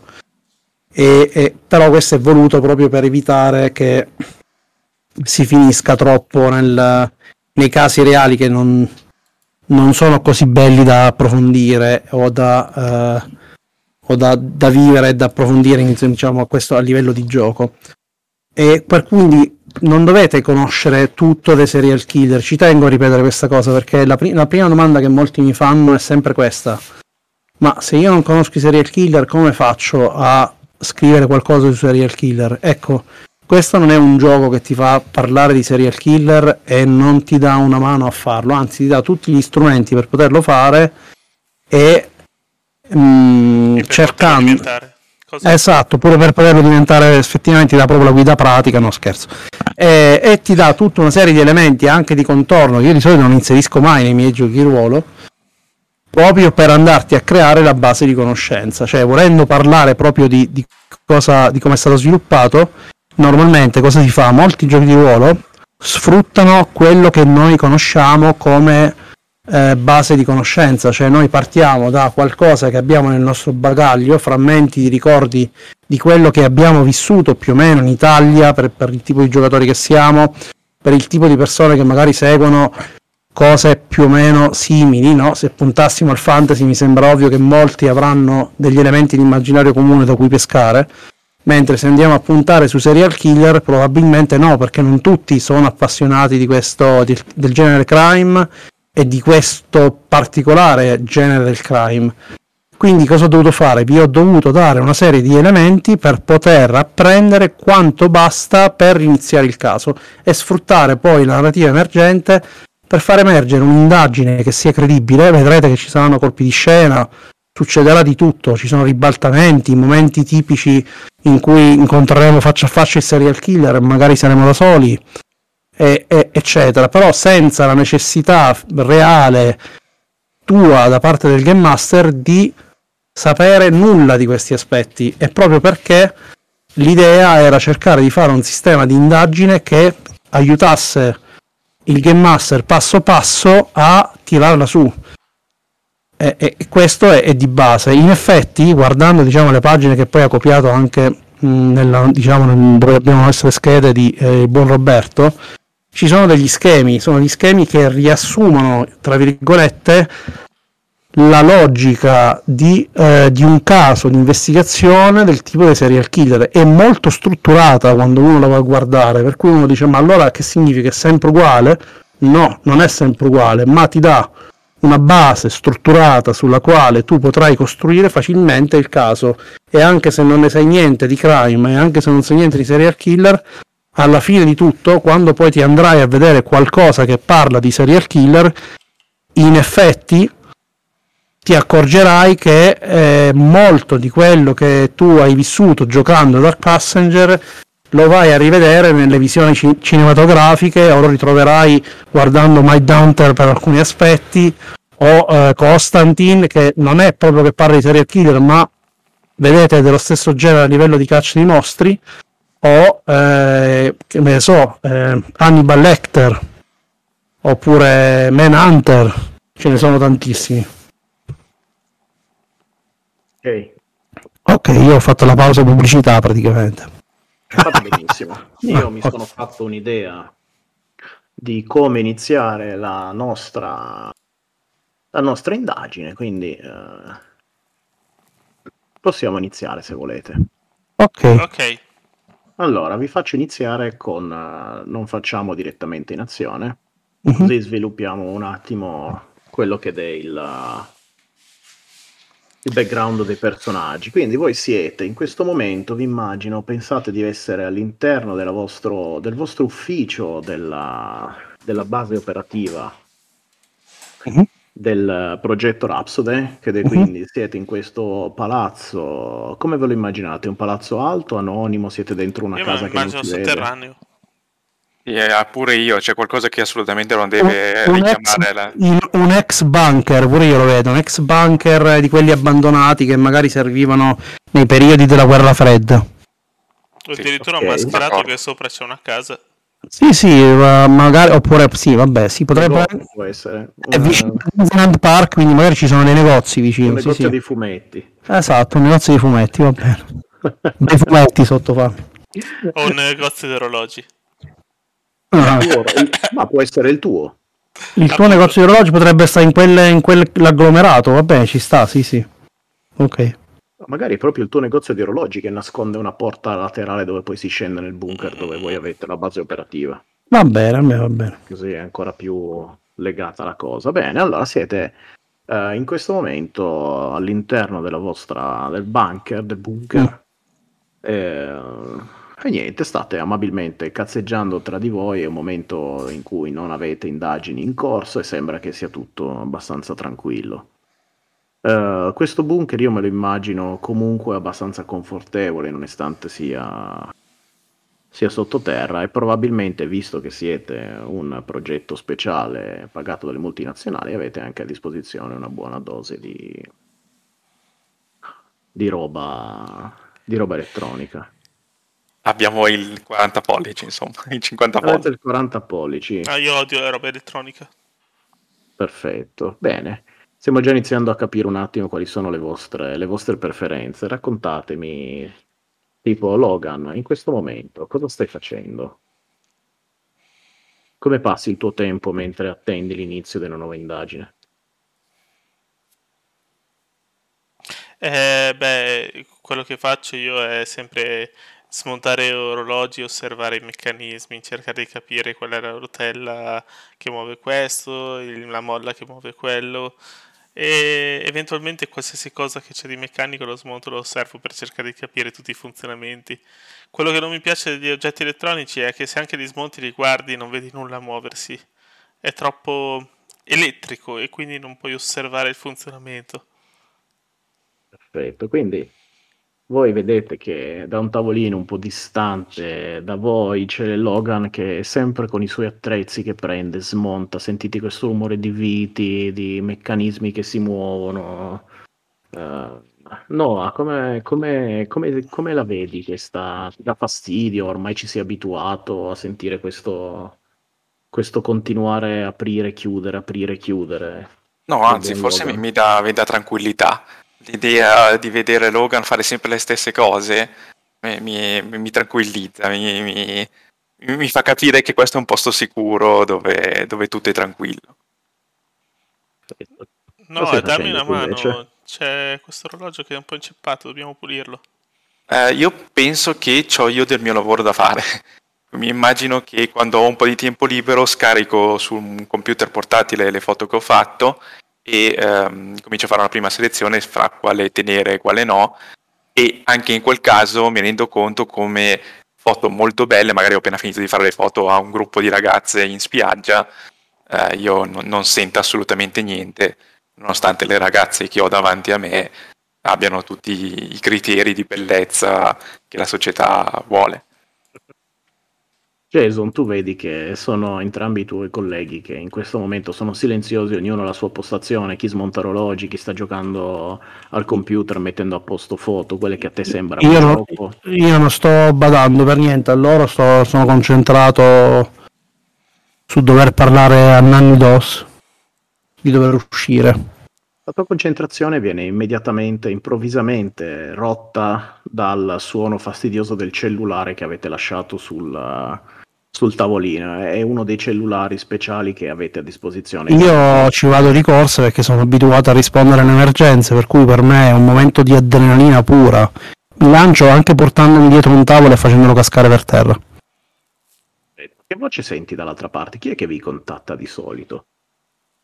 È una voce meccanica, cambiata, lo conoscete? Cosa vi immaginate? Secondo me è un poliziotto, però non sappiamo chi è. Cioè, non sappiamo in realtà. Mr. X. Lo chiamiamo Mr. X la tana delle tigri. No. lo chiamiamo. Visto che ci troviamo vicino a Disneyland, no? lo chiamiamo Topolino. Sì, facciamo qualcosa che più semplicemente Mickey. Mickey, Mickey, si chiama Mickey. Ok. Io preferivo Topolino, cioè qualcosa che è, è, è palesemente falso. Eh, Mickey okay. Mouse è la stessa roba alla fine. Sì, ok, vabbè. Mickey è un nome proprio di persona. Eh. No, no, facciamo... Topolino. di Rocky. Chiamiamolo Topolino, si chiama Topolino. Va bene, la sua voce la immaginate modificata elettronicamente, visto che comunque è facile in futuro, oppure lui non ha nessun problema a parlarvi con la sua voce originale? No, secondo me ci parla con la sua voce originale, ma noi non, non, non sappiamo proprio chi è. Perfetto, allora... Eh, eh, ci sono distorsori di voce che non sembrano io, per noi Io appena apro dico quant- quante sacche devo portare per prendere i pezzi.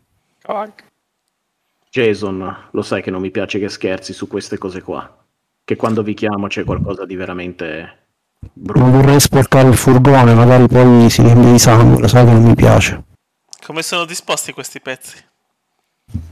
Penso che questa volta le tue sacche serviranno a poco, ma non voglio anticiparvi nulla. Abbiamo un caso che è fatto apposta per voi e che mm, solo a pensarci mi, mi, mi viene volto a stomaco. È, un, è, qualcuno che veramente annusa il sangue oppure ci stai rifilando un'altra volta quei casi di ragazzati che si fanno del male, ragazzini che si fanno del male? Quello che mi costate, che ci costate, lo sai che non vi chiamiamo per ragazzate, ma vedrete che anche se è tardi purtroppo non possiamo aspettare domani mattina, anzi meno gente vede quello che è successo meglio è Sentite, prendete la vostra roba che la destinazione... Noi ci stiamo preparando nel frattempo. Bravi, operativi, così vi voglio. con tutti gli attrezzi in mano. Io, sono, io già, mi sono, già mi sono immaginato che c'è un furgone, eh, quindi per dirti mi sono già regalato un bel furgone. Però ci sta, il furgone devo avere forza. Ok, allora smettete di perdere tempo a giocare al computer con le monete. Vabbè, gli attacco il telefono. Ma dove dobbiamo andare? No, è, questa... è il nostro, il nostro contatto. Dove dobbiamo andare? Dici dove dobbiamo andare e andiamo veloce. Sapete quel faro a Long Beach? Quello alto, il faro. Ah, che... sì, certo. Allora, ah, è... torre senza orologio. È un simbolo di pace. È un simbolo di pace, la luce, la luce, il faro nella notte, la luce, la libertà. Ecco, non lo sarà più dopo quello che vedrete tra poco. Non sarà più un simbolo di pace, ma sarà... Vabbè, mm, lo vedrete da soli. Andate, forza. Là vi aspetterà. C'è già Allora, dentro di me penso, n- non vorrei che mi rovina la mia occasione con, eh, con Nanni. No- non so il perché, ma mi sto già immaginando il simbolo di Batman fatto con eh, i pezzi di cadavere. Questo perché non siete a posto. Ok.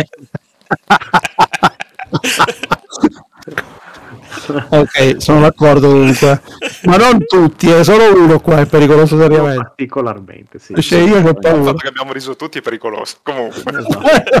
Ma uno ride perché non sa se piangere o scappare, capito? La disperazione, la paura. Ok, io comunque Vabbè. penso che non me ne frega niente perché quel eh, posto l'ho già fotografato. Quindi, se anche adesso l'hanno imbrattato con bravo. Invece io, so- io invece sono eccitato perché il fatto che mi ha detto tutta questa descrizione poetica della scena del crimine, mi sto immaginando che sia l'opera, la prima opera più grandiosa a cui io dovevo andare a assistere. Dall'altro lato, però, sto cercando di trattenermi perché capisco che se finisco in eccitazione per questa cosa non riuscirò a trattenermi poi per fare qualcosa di import- altrettanto importante per me. Vabbè, comunque se io salgo sul furgone, butto sopra delle sacche, me ne, me ne carico comunque diverse. E sto attento a tenere una bella cesoia grande per dover tagliare parti nel caso sia scomoda da portare. E eh, mi preparo al peggio, diciamo, no? pure per dover spaccare, che ne so, eventuali macchine. Io non credo che sia ancora, capito? Sono ancora, capito, dubbioso. Che finalmente invece siamo- prendo tutti gli strumenti per la micro raccolta dei pizzettini per i campioni e così via. Perfetto. Io Cosa preparo una SD apposta nuova per tutte le foto che devo fare. Benissimo, andiamo. Ah, la meraviglia. Andiamo. Vabbè, comunque andiamo velocemente con la macchina. Io parto proprio sgommando. Eh, come musica ci stiamo s- sentendo Smoke on the Water di Deep Purple. Ci sta adesso e deve- dobbiamo iniziare per forza così, quindi diciamo sta, che ma parte con la macchina. E appena parte la musica. Esatto, par- accendendo la macchina parte direttamente Smoke on the Water, capito? Com'è questo Eh. furgone? Di quelli bianchi, tipo il Double O qualcosa? No, no, è arancione, quello tipo dell'ANAS, con tanto di lampeggianti sopra arancioni e, eh, e tutta una serie di, di scritte, sai, quelle bande rosse e bianche che ci si mettono attorno per evidenziare che è uno strumento, capito? Proprio il tipico da trasportatore di, di- di schifo. Giu- giusto per non farvi vedere quando arrivate. No, ma sopra sta scritto eh, raccolta, eh, no, non cadaveri umani, ma di animali, capito? Sai quelli che puliscono pure le autostrade dai, dagli animali Mhm. eh, morti. Eh, c'è proprio scritto, capito? Va bene, raccolta qualcosa. Non mi ricordo come si chiama, c'è un nome, eh. anch'io. eh. però c'è il nome della raccolta di questi animali, delle carogne, raccolta carogne animali, c'è un nome, è un lavoro, poi lo troveremo. Eh, se qualcuno che ci ascolta lo sa, poi ce lo fa sapere. eh, lo utilizzeremo. la puntata col nome giusto. Esatto, altrimenti rimarrà sempre così, sì, rimarrà la nostra carogna car. La. Allora, det- la caro- Topolino e carogna car, qua si fa lo zoo praticamente. Vai, detta così, eh, io scorriamo velocemente verso... Andiamo verso Long Beach, ci mettete veramente è notte, è notte. È notte, assolutamente notte. Sì, Ah, è una stagione autunnale, quindi fa freddo, ma neanche troppo. Quindi Ma io poi, poi parlo, parlo un po' così, faccio fotografo, hai acceso, hai portato i fari per, per illuminare bene la scena. Ho sempre tutto con me. Ah, ti amo quando sei così efficiente. Il fatto che tu me l'abbia chiesto mi dà anche un po' fastidio, se te lo devo dire. Lo so, ma io non lo so che tu sei. Mi troverai sempre pronto a fare il mio lavoro. Eh, esatto, lo so, lo so. Bene, bene, finiamo male sicuro. mentre discutete sulle vostre professionalità, arrivate alla spiaggia di Long Beach davanti al faro. Mhm. Scendete dall'auto, la notte è di quelle fredde, però sentite, siete avvicino al mare e sentite il profumo di salsedine, eh, sapete quel fresco del mare che alle narici è molto piacevole, la luna è nel cielo, quindi comunque ehm, c'è della luce, non è completamente buio e questo freddo vi fa un po' accapponare un po' i peli sulle braccia. Vedete sotto il faro che c'è già un piccolo cordone di polizia con un paio di macchine ferme intorno due poliziotti che stanno tenendo lontano quei fastidiosissimi giornalisti, blogger eh, e via dicendo che si sono già tornati intorno al faro e eh, non capite bene perché siete ancora distanti, ma vedete eh, sul faro che c'è qualcosa che sta penzolando giù dalla, dal torrione. Vedete Ok. che il faro, voi lo conoscete, c'è una piccola, c'è un piccolo, una piccola passeggiata sopra vicino al faro con eh, una balaustra che impedisce alla gente di cadere sotto. Da lontano non capite molto bene, ma vedete che c'è un qualcosa che sta penzolando. E Ok, tra l'altro ovvia- si sta anche Io- muovendo perché c'è un certo vento che proviene dal mare. Quindi... Aspetta, sta penzolando o pendolando? Eh, Pendolando, tu lo vedi come un pendolo. E Diciamo comunque che io tu tiro lo fuori vedi- la macchina fotografica e zoom. Vai, inizia a fotografare. diciamo no, zoom che- per vedere che cos'è. Logan, tu effettivamente vedi che sembra che questo vento sta spingendo questa figura eh, da lontano che sembra quasi una croce, una croce a testa in giù. E ti ricorda molto il, uh, il movimento di un pendolo, forse è solo una tua deformazione professionale o forse no, chi lo sa, però in mente vedi un- tu vedi un orologio che tic tac, tic tac. E questo un pochettino riaccende un po' in te Ovviamente io non ho visto né la luna né sentito l'aria del mare né nulla. L'unica cosa da cui sono attratto è quel, co- quel cadavere appeso in quel modo. Esatto, È l'unica Però- cosa che, che riesco a vedere. E sto Io- andando diretto verso di quello. Esatto, perché io intanto ancora un po' che lui sta per andare, in realtà mi, mi fermo un secondo a respirare, a tirare il fiato e gli appoggio una mano sulla spalla, tipo fermali. Mm. Beh, se io posso fare quello che ho detto, Sì, scatto una tu- foto sì. e la faccio vedere a, scatti- a loro due. Tu scatti la foto, zoomi, allora, e considera che la luna è dietro il faro, quindi questa grossa luminosità che fa da contrasto al- a quella cosa che penzola non è, diciamo così, non sono le condizioni ideali per eh, permetterti di vedere bene cosa sta penzolando, però zoomando comunque vedi come una figura a braccia aperte, a testa in giù, con i piedi legati, che sta penzolando non Beh, tanto, a te sembra molto meno questo pendolino, non ti ricorda per forza un, un pendolo, però in effetti si muove alla brezza del vento. La faccio vedere agli altri due. Ci sono dei dettagli particolari? Da questa distanza, nonostante lo zoom... Però io quello che guardo invece è che inizio ad analizzare che io nel mio cervello, sai, sono pazzo. Inizio a pensare tutte le strade possibili che ha potuto fare qualcuno per appendere in quel modo perfetto quel corpo sul faro. E voglio fare il conflitto per vedere se capisco qualcosa. Che mia, mia mente è compulsiva per vedere queste cose. Da questa, par- da, questo- da questa lontananza è un po' presto per un conflitto, perché l'unica cosa che ti viene in mente, siete ancora abbastanza distanti, e quindi Mm.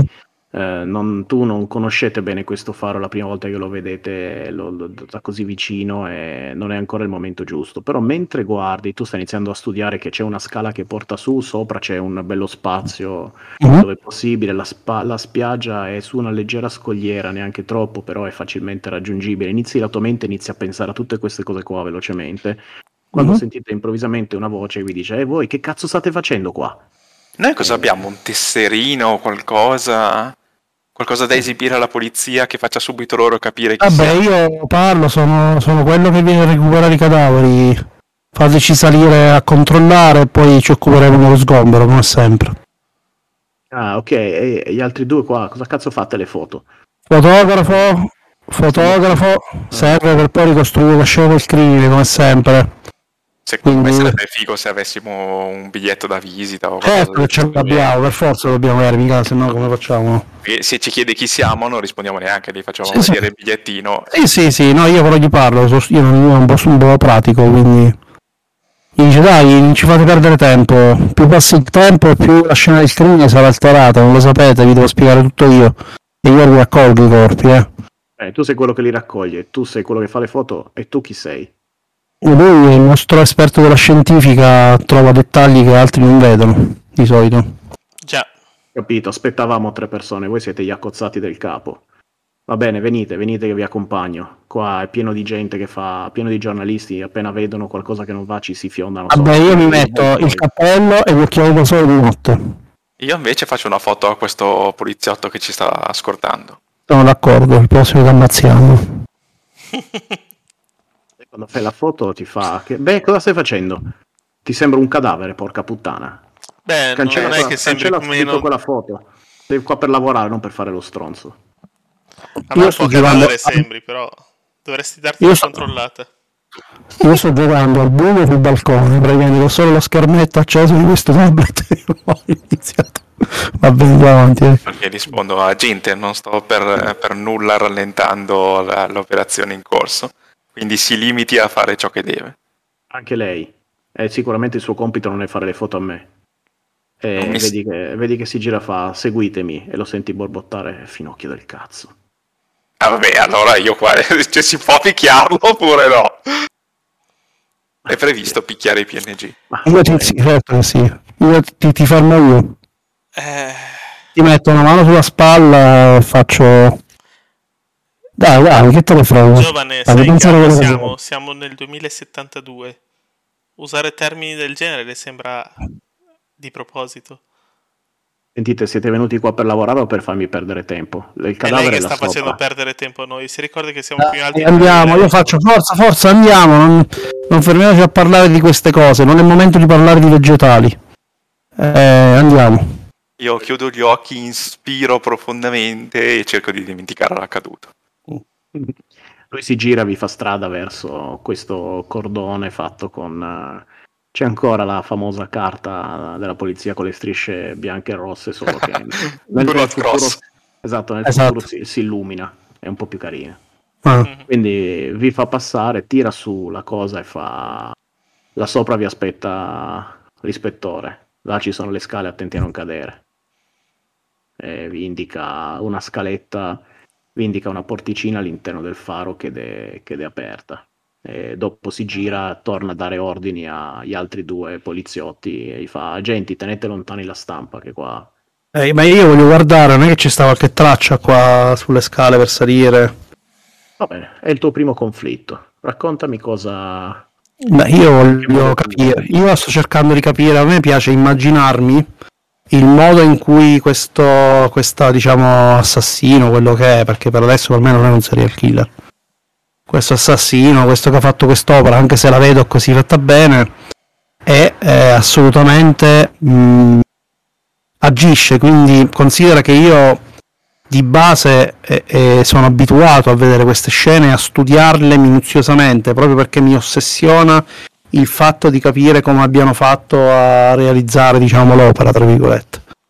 E in più dall'altro lato ho l'istinto animale cioè quindi sono anch'io un predatore quindi anch'io penso come avrei fatto io per, per evitare di essere preso mentre facevo un'opera del genere? Cioè ho preso una persona comunque a un faro. Non è che è una cosa che non si vede il faro, insomma, la gente ci viene a camminare come ho fatto? E quindi per quello che sono ossessionato dal capire dove è passato, questa è un po' la, la mia idea. Perfetto. Quindi direi che sono due dadi 6. Mhm. Eh, diciamo che ehm, in questo momento, secondo me, ti metto una, una condizione che eh, non hanno ancora montato fuori le luci, non ci sono i faretti, è tutto molto molto buio, quindi non hai ancora neanche visto i dettagli del cadavere. Quindi ti metto una condizione che Eh. sì, lo puoi fare, però avrai un meno. Sì, sì, ci provo, ci provo lo stesso, è chiaro Io che non per posso aiutare con il faro che si monta Sì. sopra la, la Certo, la cartografica. me e mi dai un più uno. e ti dà un più uno. Perfetto. Quindi Ok, due andiamo, 6 e scegli il più bello, il più... andiamo sul tavolo 1. Andiamo sul tavolo 1. Ok, sto andando anch'io. Allora, qua non mi ricordo più, punto esclamativo ci sta. Ok, punto esclamativo, roll. Non l'avevi tolto quel bot? No, no, allora il più 1 che mi ha dato lui annulla il meno 1 che mi hai dato tu, praticamente, quindi rollo 2 di 6 sostanzialmente. Sì. Vado. E poi vediamo che cosa succede. Ehi, Ho un 6 e un 4 sfondato. un vai. bellissimo 6. Quindi 6 è un grado 4. Successo completo. Successo completo. Quindi il giocatore narra cosa succede. O posso chiederlo a te volendo. O posso chiedere a te volendo. vorrendo. Esatto. Allora, eh, boh, In più puoi fare entrare in gioco un vantaggio oppure eliminare una condizione. esatto, però va bene, la condizione non mi serve, però è un vantaggio. Allora ci penso. Intanto allora facciamo così. Io voglio, non, lo voglio, non lo voglio dire io, voglio che me lo dici tu, però io ti dico cosa voglio notare. Voglio notare un dettaglio che è sfuggito a qualcuno che mi permetta di capire che è mancino in qualche modo.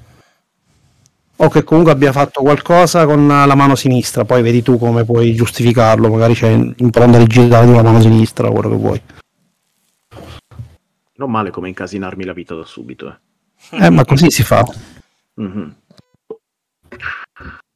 Allora, diciamo così che eh, mentre ti avvicini Mhm. al- all'ingresso del faro, Mm.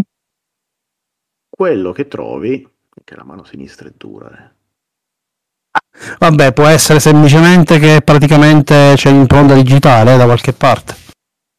Magari a... Allora, più che l'impronta digitale, Mhm. guarda, te la metto ancora peggiore. Mhm. Trovi una, una Bibbia, trovi per terra una Bibbia. Mhm. Eh, diciamo che non è proprio davanti, non è stata messa per essere trovata. Mhm. La trovi che è praticamente, sai quando dall'alto cade qualcosa, è un libro, no? E mentre scende si aprono le pagine, svolazzano e vanno a cadere nella sabbia. Mhm. Ecco, in una zona laterale del faro, un po' nascosta, quindi non davanti all'ingresso, vedi questa Bibbia non troppo grande, di dimensione molto tascabile, quindi Mm. immagina che sia un pochettino più piccola dei tuoi Mm. manuali di Dark Passenger, Mhm. che è eh, caduta per terra e si è inficcata completamente nella sabbia. Ok, E, io... eh, Ok, vai, di. quando tu la Mhm. noti che eh, su alcuni passi ci sono delle sottolineature e eh, dei commenti.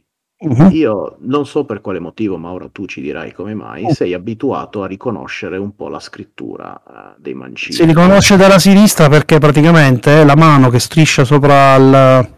Esatto. scrivendo sopra la- al libro macchia d'incrostro le pagine. E Esatto. quindi ho capito, e quindi ho capito che c'è la mano sinistra. C'è una sbavatura su eh, alcuni dei passi che Ok. sono stati sottolineati. Esatto, che queste sbavature sono dovute. Ok, però io faccio fare le foto. Prima di tutto vorrei fare la foto MGZ e poi la prenderei. Eh, MGZ, scusami, il tuo personaggio si chiama Noah. Ah, Noah. Sì. Mm, Forse, vabbè, sì, me ne ricorderò. È Noah.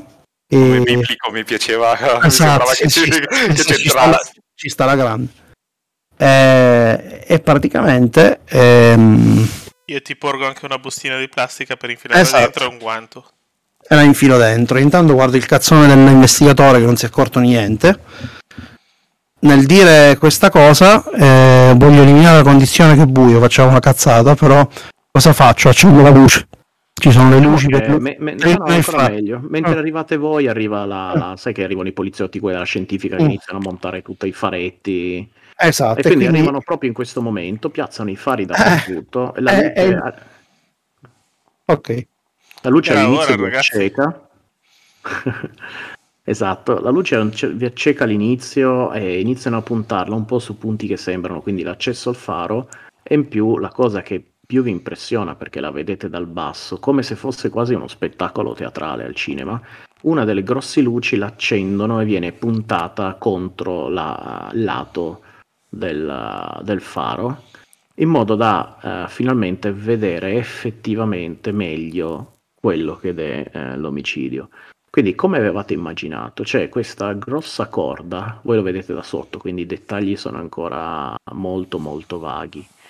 Però questa immagine, appena la vedete, vedete che c'è un corpo che è appeso per i piedi, a testa in giù e con le braccia che in modo innaturale rimangono aperte, come se fosse stata crocifissa però a testa in giù e vedete chiaramente da qua, con questa luce quasi ne sentite anche l'odore, sapete che non è possibile, però la visione vi ha riportato alla mente l'odore del sangue, perché questa persona probabilmente è stata anche, come dire, eh, non è stata appesa integra. Questo è quello che un po' vedete da sotto. Io vorrei cercare di capire se c'è uno scopo in tutta questa messa in scena. Mm. Va bene, Cioè, anche cosa, se- voleva, cosa voleva intendere l'assassino quando ha fatto tutta quest'opera qua? Ehm, va bene, secondo me potete fare qualche, come dire, uh, qualche, tirare qualche conclusione abbastanza approssimativa in base ai dettagli che avete trovato. Quindi, eh, chiaramente una crocifissione, chiaramente avete trovato una Bibbia e una Mhm. crocifissione al contrario è un eh, simbolo di antitesi rispetto ovviamente al- alla crocifissione normale. Quindi questo qua, secondo me, lo, lo Ma, notai senza far tiri. Ok, quindi c'è una questione biblica, diciamo, dietro. A prima vista sicuro, sì. Eh, ma la persona che è presa che cos'è? Un uomo, una donna, che cos'è? Eh, Sembrerebbe una donna, però ripeto, voi siete alla base del faro e questa cosa, questa- questo cadavere sta penzolando dall'altro, quindi Ah, se no, volete dobbiamo, dobbiamo- saliamo. Oh, In vai, vai, Tito. Giorno si usava per le streghe e il crocifisso al contrario per anticristo. Mm. C'è un po' di mescolanza di queste due cose. È possibile avvicinarci a- non aspettando l'arrivo della polizia o non abbiamo i mezzi per farlo? No, potete salire sopra. Il tizio simpatico che vi ha accolto all'inizio vi ha detto che in cima al faro vi sta aspettando l'ispettore. Allora io andrei subito senza indugi. Saliamo, saliamo. Sì, saliamo. Mm.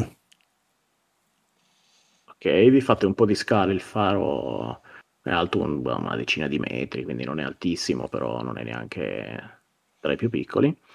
Eh, vedete che le scale che portano su sono a chiocciola, ce ne sono un bel po'. E sembra che, eh, questo lo vedete perché un po' di attenzione ce la fate, ma a prima vista non ci sono segni di sangue all'interno. E arrivate su e vedete che c'è a, a- affacciato a questo c'è un piccolo cornicione rotondo che passa tutto intorno al faro e che poi dà tramite un'altra porticina dà accesso alla lampada eh, del faro stesso. Quindi c'è un piccolo corridoio che è largo un paio di metri, quindi è più che agevole. Vedete che là c'è un tizio con un cappotto che se lo stringe un po' addosso che sta fumando un sigaro che voi eh, conoscete perché è il, eh, uno degli ispettori della polizia di, di Los Angeles col quale avete lavorato più e più volte. E insieme a lui ci sono un paio di attendenti che stanno... Io gli vengo proprio, io proprio a dire spegni quel sigaro, rovina l'odore della scena del crimine. Dico Lui così. gira, lui si gira, ti guarda, tira un po' sugli occhi e fa: Hanno chiamato voi. Lo immaginavo. Lo immaginavo anche solo a guardare questa- que- questo scempio. Eh, va bene, non sto neanche più a discutere con voi. Ho capito che siete strani, ma portate risultati. E vedi che spegne il sigaro sul cornicione.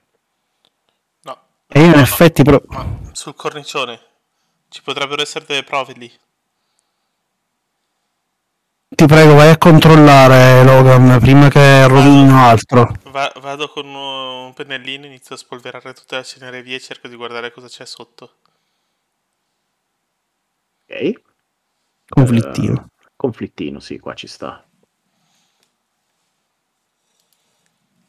Quindi, andiamo a vedere la tua scheda. Logan, Sì. secondo me... Vai, raccontami, mi hai raccontato cosa hai fatto, eh, dimmi cosa, se c'è un talento che secondo te entra in gioco in questo, in questo momento e tuo L'archetipo non si può mettere in gioco? Sì. Certo. Sì, certo. è un lavoro di precisione, direi per un orologiaio è il massimo. Mhm. E il talento? Il talento, mh, non so se ne potrei mettere in gioco uno, però tipo la visione d'insieme che cerco di capire Ci se sta. sotto c'è un oggetto che, che si collega alla scena. Ci sta, ci sta. Ok. Allora, non stai guardando un'impronta, ma stai guardando tutto l'insieme di quello che, che è successo. Vabbè, sì, secondo me sì, mentre guardi Sì, ci sta. Vabbè, ma ci sta. Sì, sì, non, non sei concentrato solo su quello, sei talmente abituato che vedi che è tutto un meccanismo, capito? Bello, mi piace. Vabbè. Sì, quello che però c'è come vi metto una, una condizione che effettivamente tra voi avete visto che tra l'ispettore che ha spento la sigaretta e quindi non sta facendo molta attenzione e i due attendenti che stanno armeggiando intorno alla corda perché la loro idea era quella di tirare sul cadavere, voi li fermate mentre stavano armeggiando, però come dire, sono arrivati un po' prima di voi e mentre voi eravate sotto a guardare la scena del crimine sopra stavano iniziando a tirarlo su, quindi hai un meno uno perché la scena del crimine è stata Ok. Non solo sporcata ma anche probabilmente un po' modificata. Inizio a pensare che la bellezza del cadavere che pendolava non fosse naturale ma fossero questi due scemi che stavano iniziando a tirarlo su, però Mm. non lo sai sicuramente. Magari l'opera d'arte era più bella prima. Mm-mm. Già. Quindi 2 di 6 Ho fatto un 3 fondamentalmente. Quindi Hai grado un tre. 2.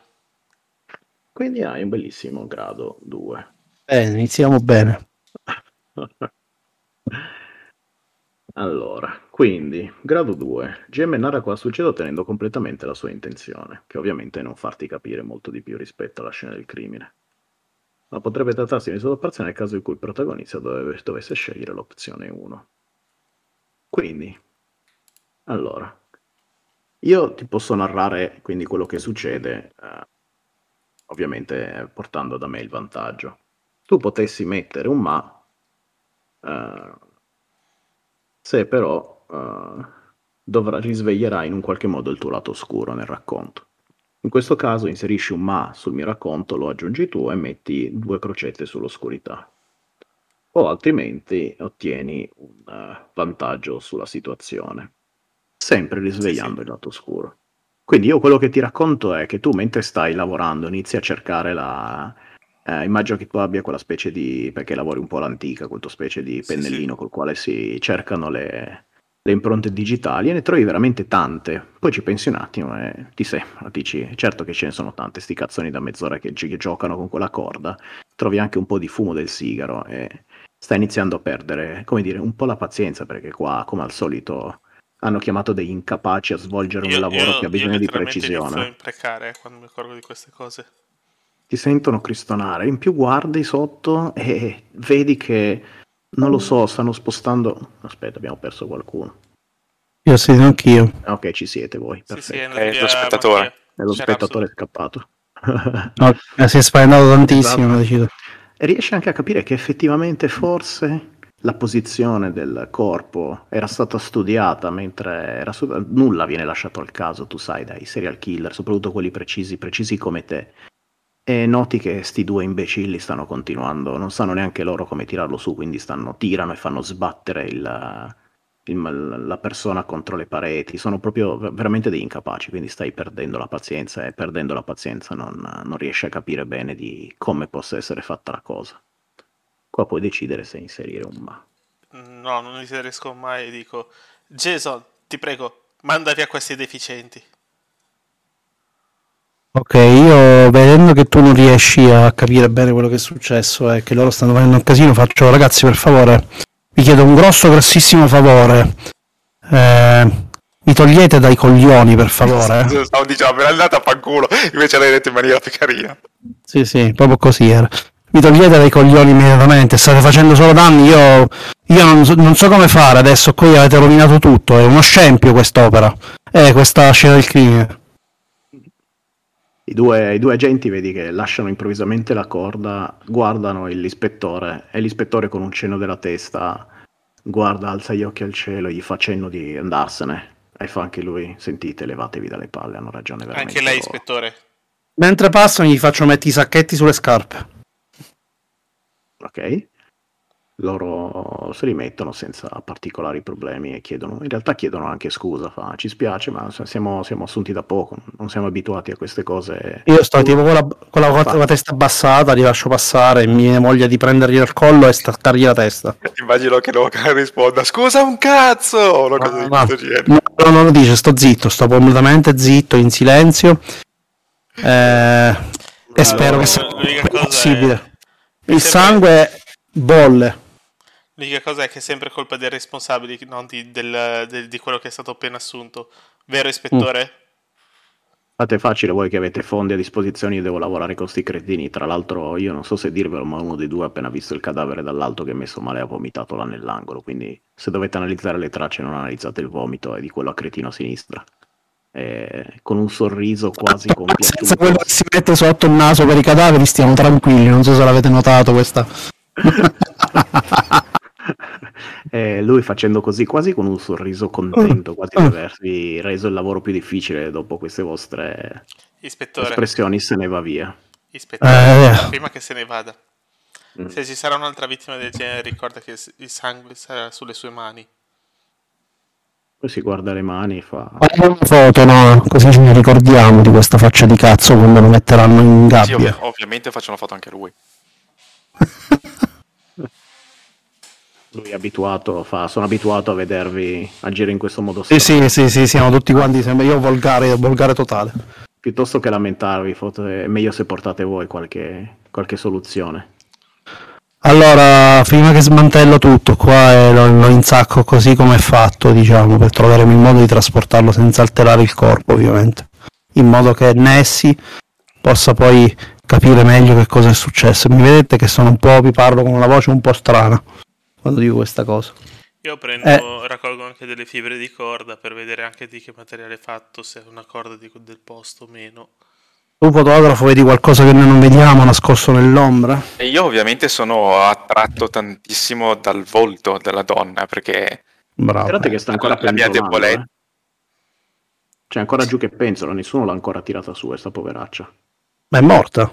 Sì, però sta penzolando giù, dal, è ancora legata alla balaustra e sta penzolando giù. No, no, ma io non la voglio, io non la voglio togliere per adesso. Eh no, neanche voglio- io, eh, voglio fare un sacco di foto a primo piano al volto perché voglio vedere se vedo espressioni di spavento, di, di sofferenza o cose di questo genere. Questo è un altro bel conflittino per capire di più sulla vittima. E poi più Va che bene. altro cos'è quella cosa che le tiene le braccia in questo modo innaturale. Bellissimo, sì, pure quello, interessante, anche se... Va bene. Eh, io qua ci Bellissimo. metterei dentro tutto perché fra il mio archetipo che è di fotografo il fiuto, eh, Esatto. quelli da 6 ci stanno bene. Sì, Mhm. sì. Allora, hai due dadi 6, ma anche in questo caso vi, ti do uno svantaggio perché quello che stai facendo tu, considera che la scena è questa, siete in alto sul faro, qua il vento tira un po' più forte di come era sotto, tu ti devi sporgere col busto, eh, rimanere in equilibrio perché eh, ti affacci, la persona sta penzolando di 3-4 metri sotto la... facciamo, facciamo un paio di metri eh, legata alla balaustra con un movimento anche sensibilmente in... eh, a sinistra e a destra e la vedi dall'alto, quindi anche il volto lo prendi da sotto il mento, quindi Vabbè, non è il modo migliore per fare Allora io intervengo pure io. Mhm. Eh, provo a fermare con... Io sono, sai che sono fisicamente un energumeno, no? Mhm. Quindi proprio con la mia forza bruta Mm. fermo la corda. Va bene, Cioè, proprio la, tengo, la trattengo... Eh, oh, dai un più uno sull'aiuto, quindi Esatto. 2 di Esatto.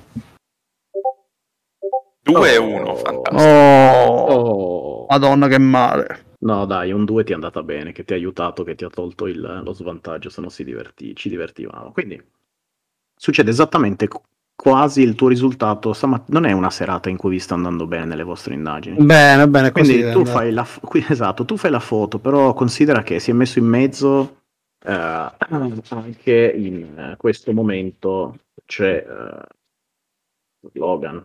No, non è Logan, è Io mi chiamo Jason. Jason Morningstar. considera che già stavi, ti stavi affacciando tu giù dal faro per poter fare la foto. Jason è largo, ha due spalle che sembra un armadio. È forte, sta tenendo la corda, però tu ti devi sporgere sopra di lui per poter fare la foto. Lui riesce a fermare la corda, si muove poco, però la luna è dietro di te, quindi non fa luce sul, sul cadavere, ma anzi lo fa quasi un effetto ombra doppia, quasi di eclissi. Quindi la fotografia vedi che ti sta venendo scura, sfocata, anche tu stai perdendo la pazienza. Qua volendo puoi aggiungere un ma o ottenere un vantaggio, sempre a costo di raccontarmi come il tuo persona, il tuo perso- passeggero oscuro ti, come dire, turba un po' l'anima. Uh, sì, cioè nel senso che questo è proprio quel tipo di ossessione uh, che, che io voglio spazzare dalla mia mente, ma che invece mi, mi ritorna immediatamente su nel momento in cui ho l'occasione di vedere appunto la donna così. Quindi penso che se posso sacrificare qualcosa, i punti oscurità o non so cosa, uh, piuttosto faccio mille fotografie una dopo l'altra, intaso subito il 50% della mia SD, però almeno una buona fuori la voglio tirare. Ok. Considera questo, quindi puoi inserire il tuo legame in gioco, funziona così, no? Questo qua è l'utilizzo di un legame per l'oscurità, o no? O non è un utilizzo di No, legame, no, è solo no, una? Non è Non utilizzi i legami, stai, stai proprio mettendo in gioco l'oscurità direttamente. Ok, quindi due Quindi metti di due prefette su... Esatto, non blocchi il legame, E è allora raccontami il ma. Quindi in, uh, riesci a fare 500 foto e in una, diciamo così, che improvvisamente uno degli idioti sotto con la lu- luce, sai quelli che avevano il faro, riesce a puntarlo in modo così chiaro che Che almeno una effettivamente- viene fuori bene. Raccontami E cosa cosa vedi, o lo racconto io, dimmi tu. Puoi mettere un ma, quindi eh, non hai completamente fallito. C'è qualcosa in bocca oppure è stata... Allora, immagino che abbia una specie di bastone di legno attaccato alla schiena a cui poi sono state attaccate le mani per tenerle aperte in quel modo. Dalle E- foto è ancora peggio, tu vedi effettivamente che quella è stata ricreata quasi una croce come quelle cristiane, quindi Esatto, non solo... Stavo proprio dicendo quello. Esatto, il problema è che effettivamente vedi che le mani non sono state legate, ma sono state inchiodate là. E posso dire anche qualcosa riguardo al volto? Sì, Vai. sì, sì. Vai, vai, vai. Mi ero L'hai immaginato che... abbastanza. Scusa? L'hai pagata abbastanza. Eh, mi immagino che abbia qualcosa agli occhi, tipo o una croce, cioè l'occhio chiuso sulla palpebra, o gli è stata attac- attaccata la classica moneta che si faceva un tempo per, per Caronte, chi è che era. Comunque che abbia qualcosa di particolare agli occhi anche. La moneta mi piace da morire, sceglielo tu Come, queste come se avesse una punizione relativa al fatto che ha visto Sì. cose che non doveva vedere, una cosa di questo genere. Ok, occhi con la moneta. Bellissimi gli occhi con la moneta. Chi sostituiti con una moneta. Eh, vabbè, sì, sì, però è proprio per pagare Caronte.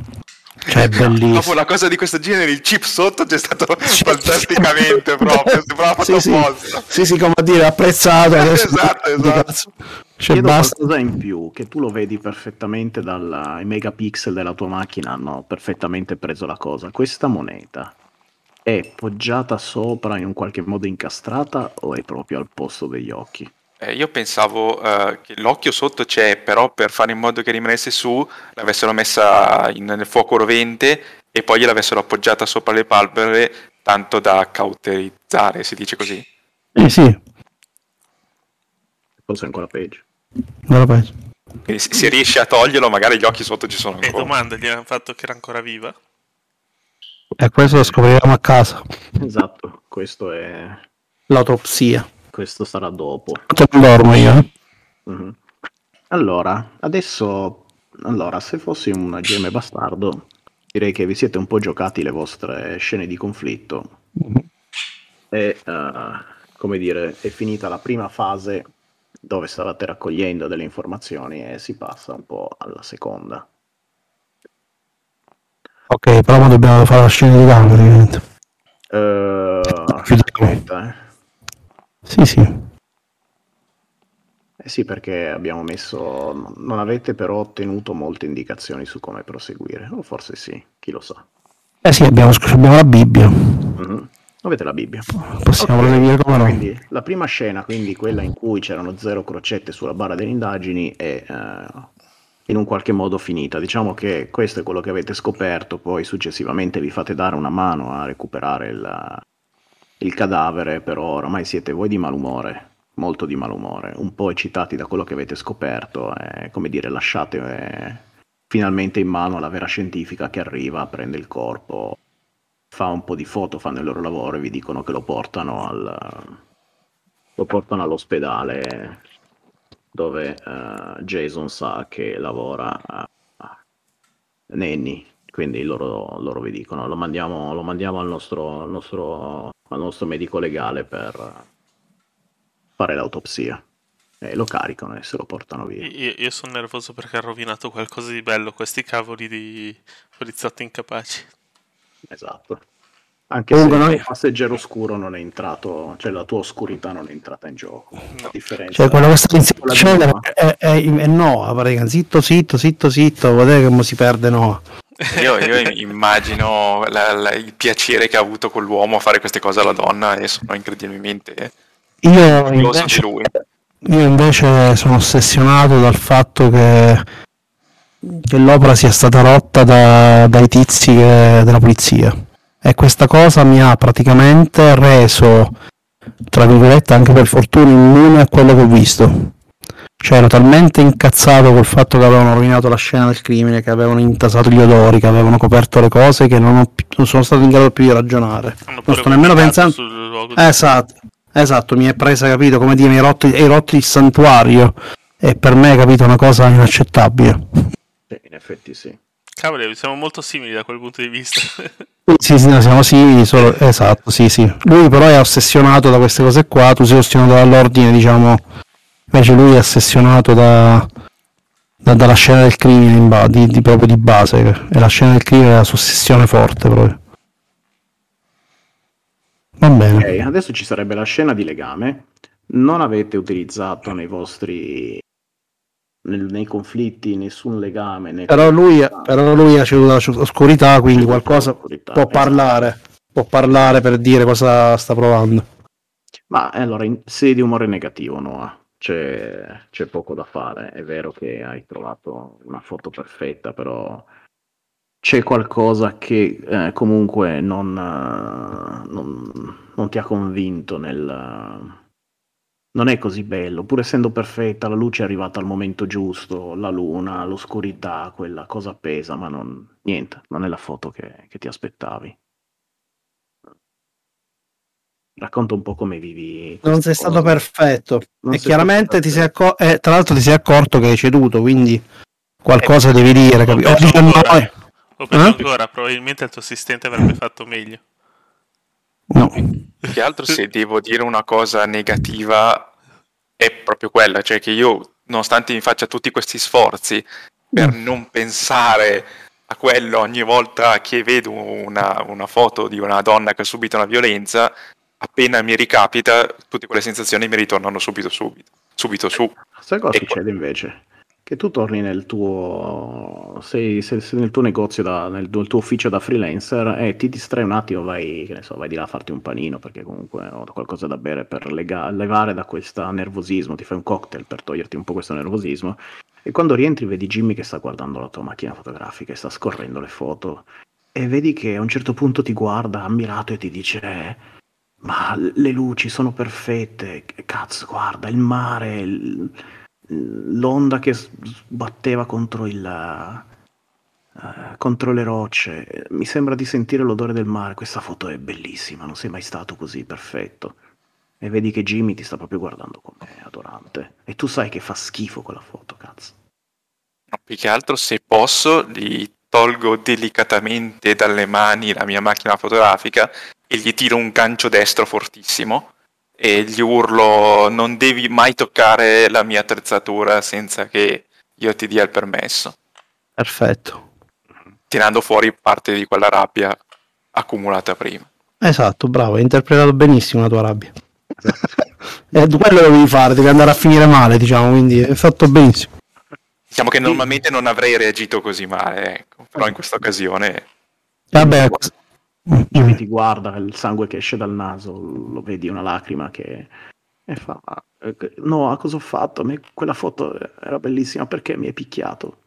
Non ho fatto nulla va bene ho guardato le foto ma eh, sei il mio maestro se non servi a questo a cosa servi? Ecco, magari vedendolo così mi ritorna un po' il senno, ma sono troppo orgoglioso per chiedergli scusa e quindi semplicemente me ne vado via. Bene, questo va benissimo, scena. e lui ti urla dietro chiudendo ma sei un bastardo sto, co- sto con te solo perché sei il migliore e se ne va via anche lui Ha ragione a dire che sono bastardo, quindi non posso mica dirgli niente. Bene. Eh, e insospettabilmente. Vittima numero, numero due segnalata. Esatto, qua Quando non Noah sarà guadagni, il serial killer. esatto, non recuperi niente e se volete poi potete fare le vostre scene di legame nella vostra, eh, Va nella bene, vostra di- normalità però. sì, diciamo che sì, sì, la nostra normalità, però noi non, ci abbiamo, non abbiamo messo in gioco i legami né luce né oscurità, quindi siamo intermezzo non c'è un avanzamento sostanzialmente. Né? Non siete neanche feriti, quindi. No, vabbè, ma diciamo che questa, diciamo, come mi hai detto ben prima tu, non è proprio la scena di legame quella completa, è quella durante l'investigazione, diciamo. Mhm. Quindi è breve. È breve Eh. perché è giusto il tempo che voi ricevete. Esatto, giusto il tempo che dobbiamo, che so, preparano i corpi per fare la medicina legale, eccetera, eccetera. Vabbè, secondo me la mia scena di legame in realtà è semplicemente un attimo che rimetto a posto la roba del mio furgone, rimetto tutto in ordine, i sacchi, le cose che abbiamo dovuto usare per trasportare, richiudo il furgone e poi eh, spero che praticamente Nessi- Nenny mi faccia assistere alla... La sua scena di legame è ancora meglio. Mentre Eh, certo. voi, chiaramente Noah, ah, vabbè, nel suo studio che ha, si sta Mm. facendo il cocktail per forse dimenticare forse la Mm. sua cattiveria verso il suo apprendista. Mm. Però mentre siete là ti squilla il telefono Jason e Mm. sul display compare il nome di eh, dottoressa Nenny Doss. Rispondo, faccio pronto dottoressa, come posso aiutarla? Eh, Jason, mi hanno detto che siete voi che vi state occupando del caso della crocifissa, ormai lo chiamano così i giornali. Sì, hanno fatto un disastro con gli investigatori, hanno sporcato tutto, puzzava di vomito. Non so se il corpo sia arrivato così come doveva essere. Ma il corpo è arrivato in perfette condizioni, visto che nessuno è riuscito probabilmente a toccarlo oltre la scientifica. Però effettivamente i colleghi della scientifica mi hanno detto che la scena del crimine era uno schifo, impronte, vomito, sigaro, qualche coglione affumato sul... Ah, sì, sì, è quel cacchio di investigatore sarebbe da denunciare. Ispettore. Chi? Dale, si chiama così, sì. Mm, si chiama Dale, sì. Eh sì, si chiama Dale. È lui, è lui. Quello oramai è prossimo alla pensione, no- non c'ha più voglia di lavorare. Sentite, però, non, non vi ho chiamato per fare due chiacchiere, ma ho praticamente quasi completato l'autopsia. Se volete venire, finiamo insieme perché c'è qualcosa di interessante che devo mostrarvi. Ok, io ragazzi taglierei qua la, la diretta, cioè bloccherei qui la registrazione e poi riprendiamo a registrare la prossima volta. Vado, In stoppo. questo modo... Eh? Stoppo? Sì, stop, se salutiamo, salutiamo tutti quanti, eh, quindi ragazzi grazie. Eh, questa ragazzi. diciamo è stata, è stata la sessione 0 con una primissima scena per inaugurare diciamo, l'investigazione. Vi consiglio, e anche il manuale lo fa, quando giocate a Dark Passenger, soprattutto la sessione 0, di interrompere proprio alla fine della prima scena di legame. O comunque di interrompere sempre il caso alla fine di una scena di legame perché è un buon punto per poter poi riprendere l'investigazione senza perdere il ritmo, senza rovinare la tensione e che comunque sia un punto diciamo facilmente ri- ra- raccordabile tra tutti i giocatori. E quindi niente, vi auguro che vi sia piaciuto. Se vi piace quello che stiamo facendo, ovviamente fatecelo sapere, continueremo a registrare. E se avete dubbi, se avete idee, se volete chiederci qualcosa, noi siamo sempre qui. Ah, E un niente. suggerimento su serial killer, siamo sempre pronti a Siamo prenderlo. sempre a prendere a prenderlo, non scrivetelo a noi, ma fatelo sapere eventualmente. Anzi, se avete iniziato ad avere idee sul serial killer, scriveteci le vostre idee di se possibili serial killer che stiamo provando a catturare e proviamo a scoprirlo insieme. Facciamo una proposta ancora più divertente. E per adesso abbiamo pochi elementi, ma comunque credo che con la Bibbia, le monetine, adesso qualcosa tireremo fuori.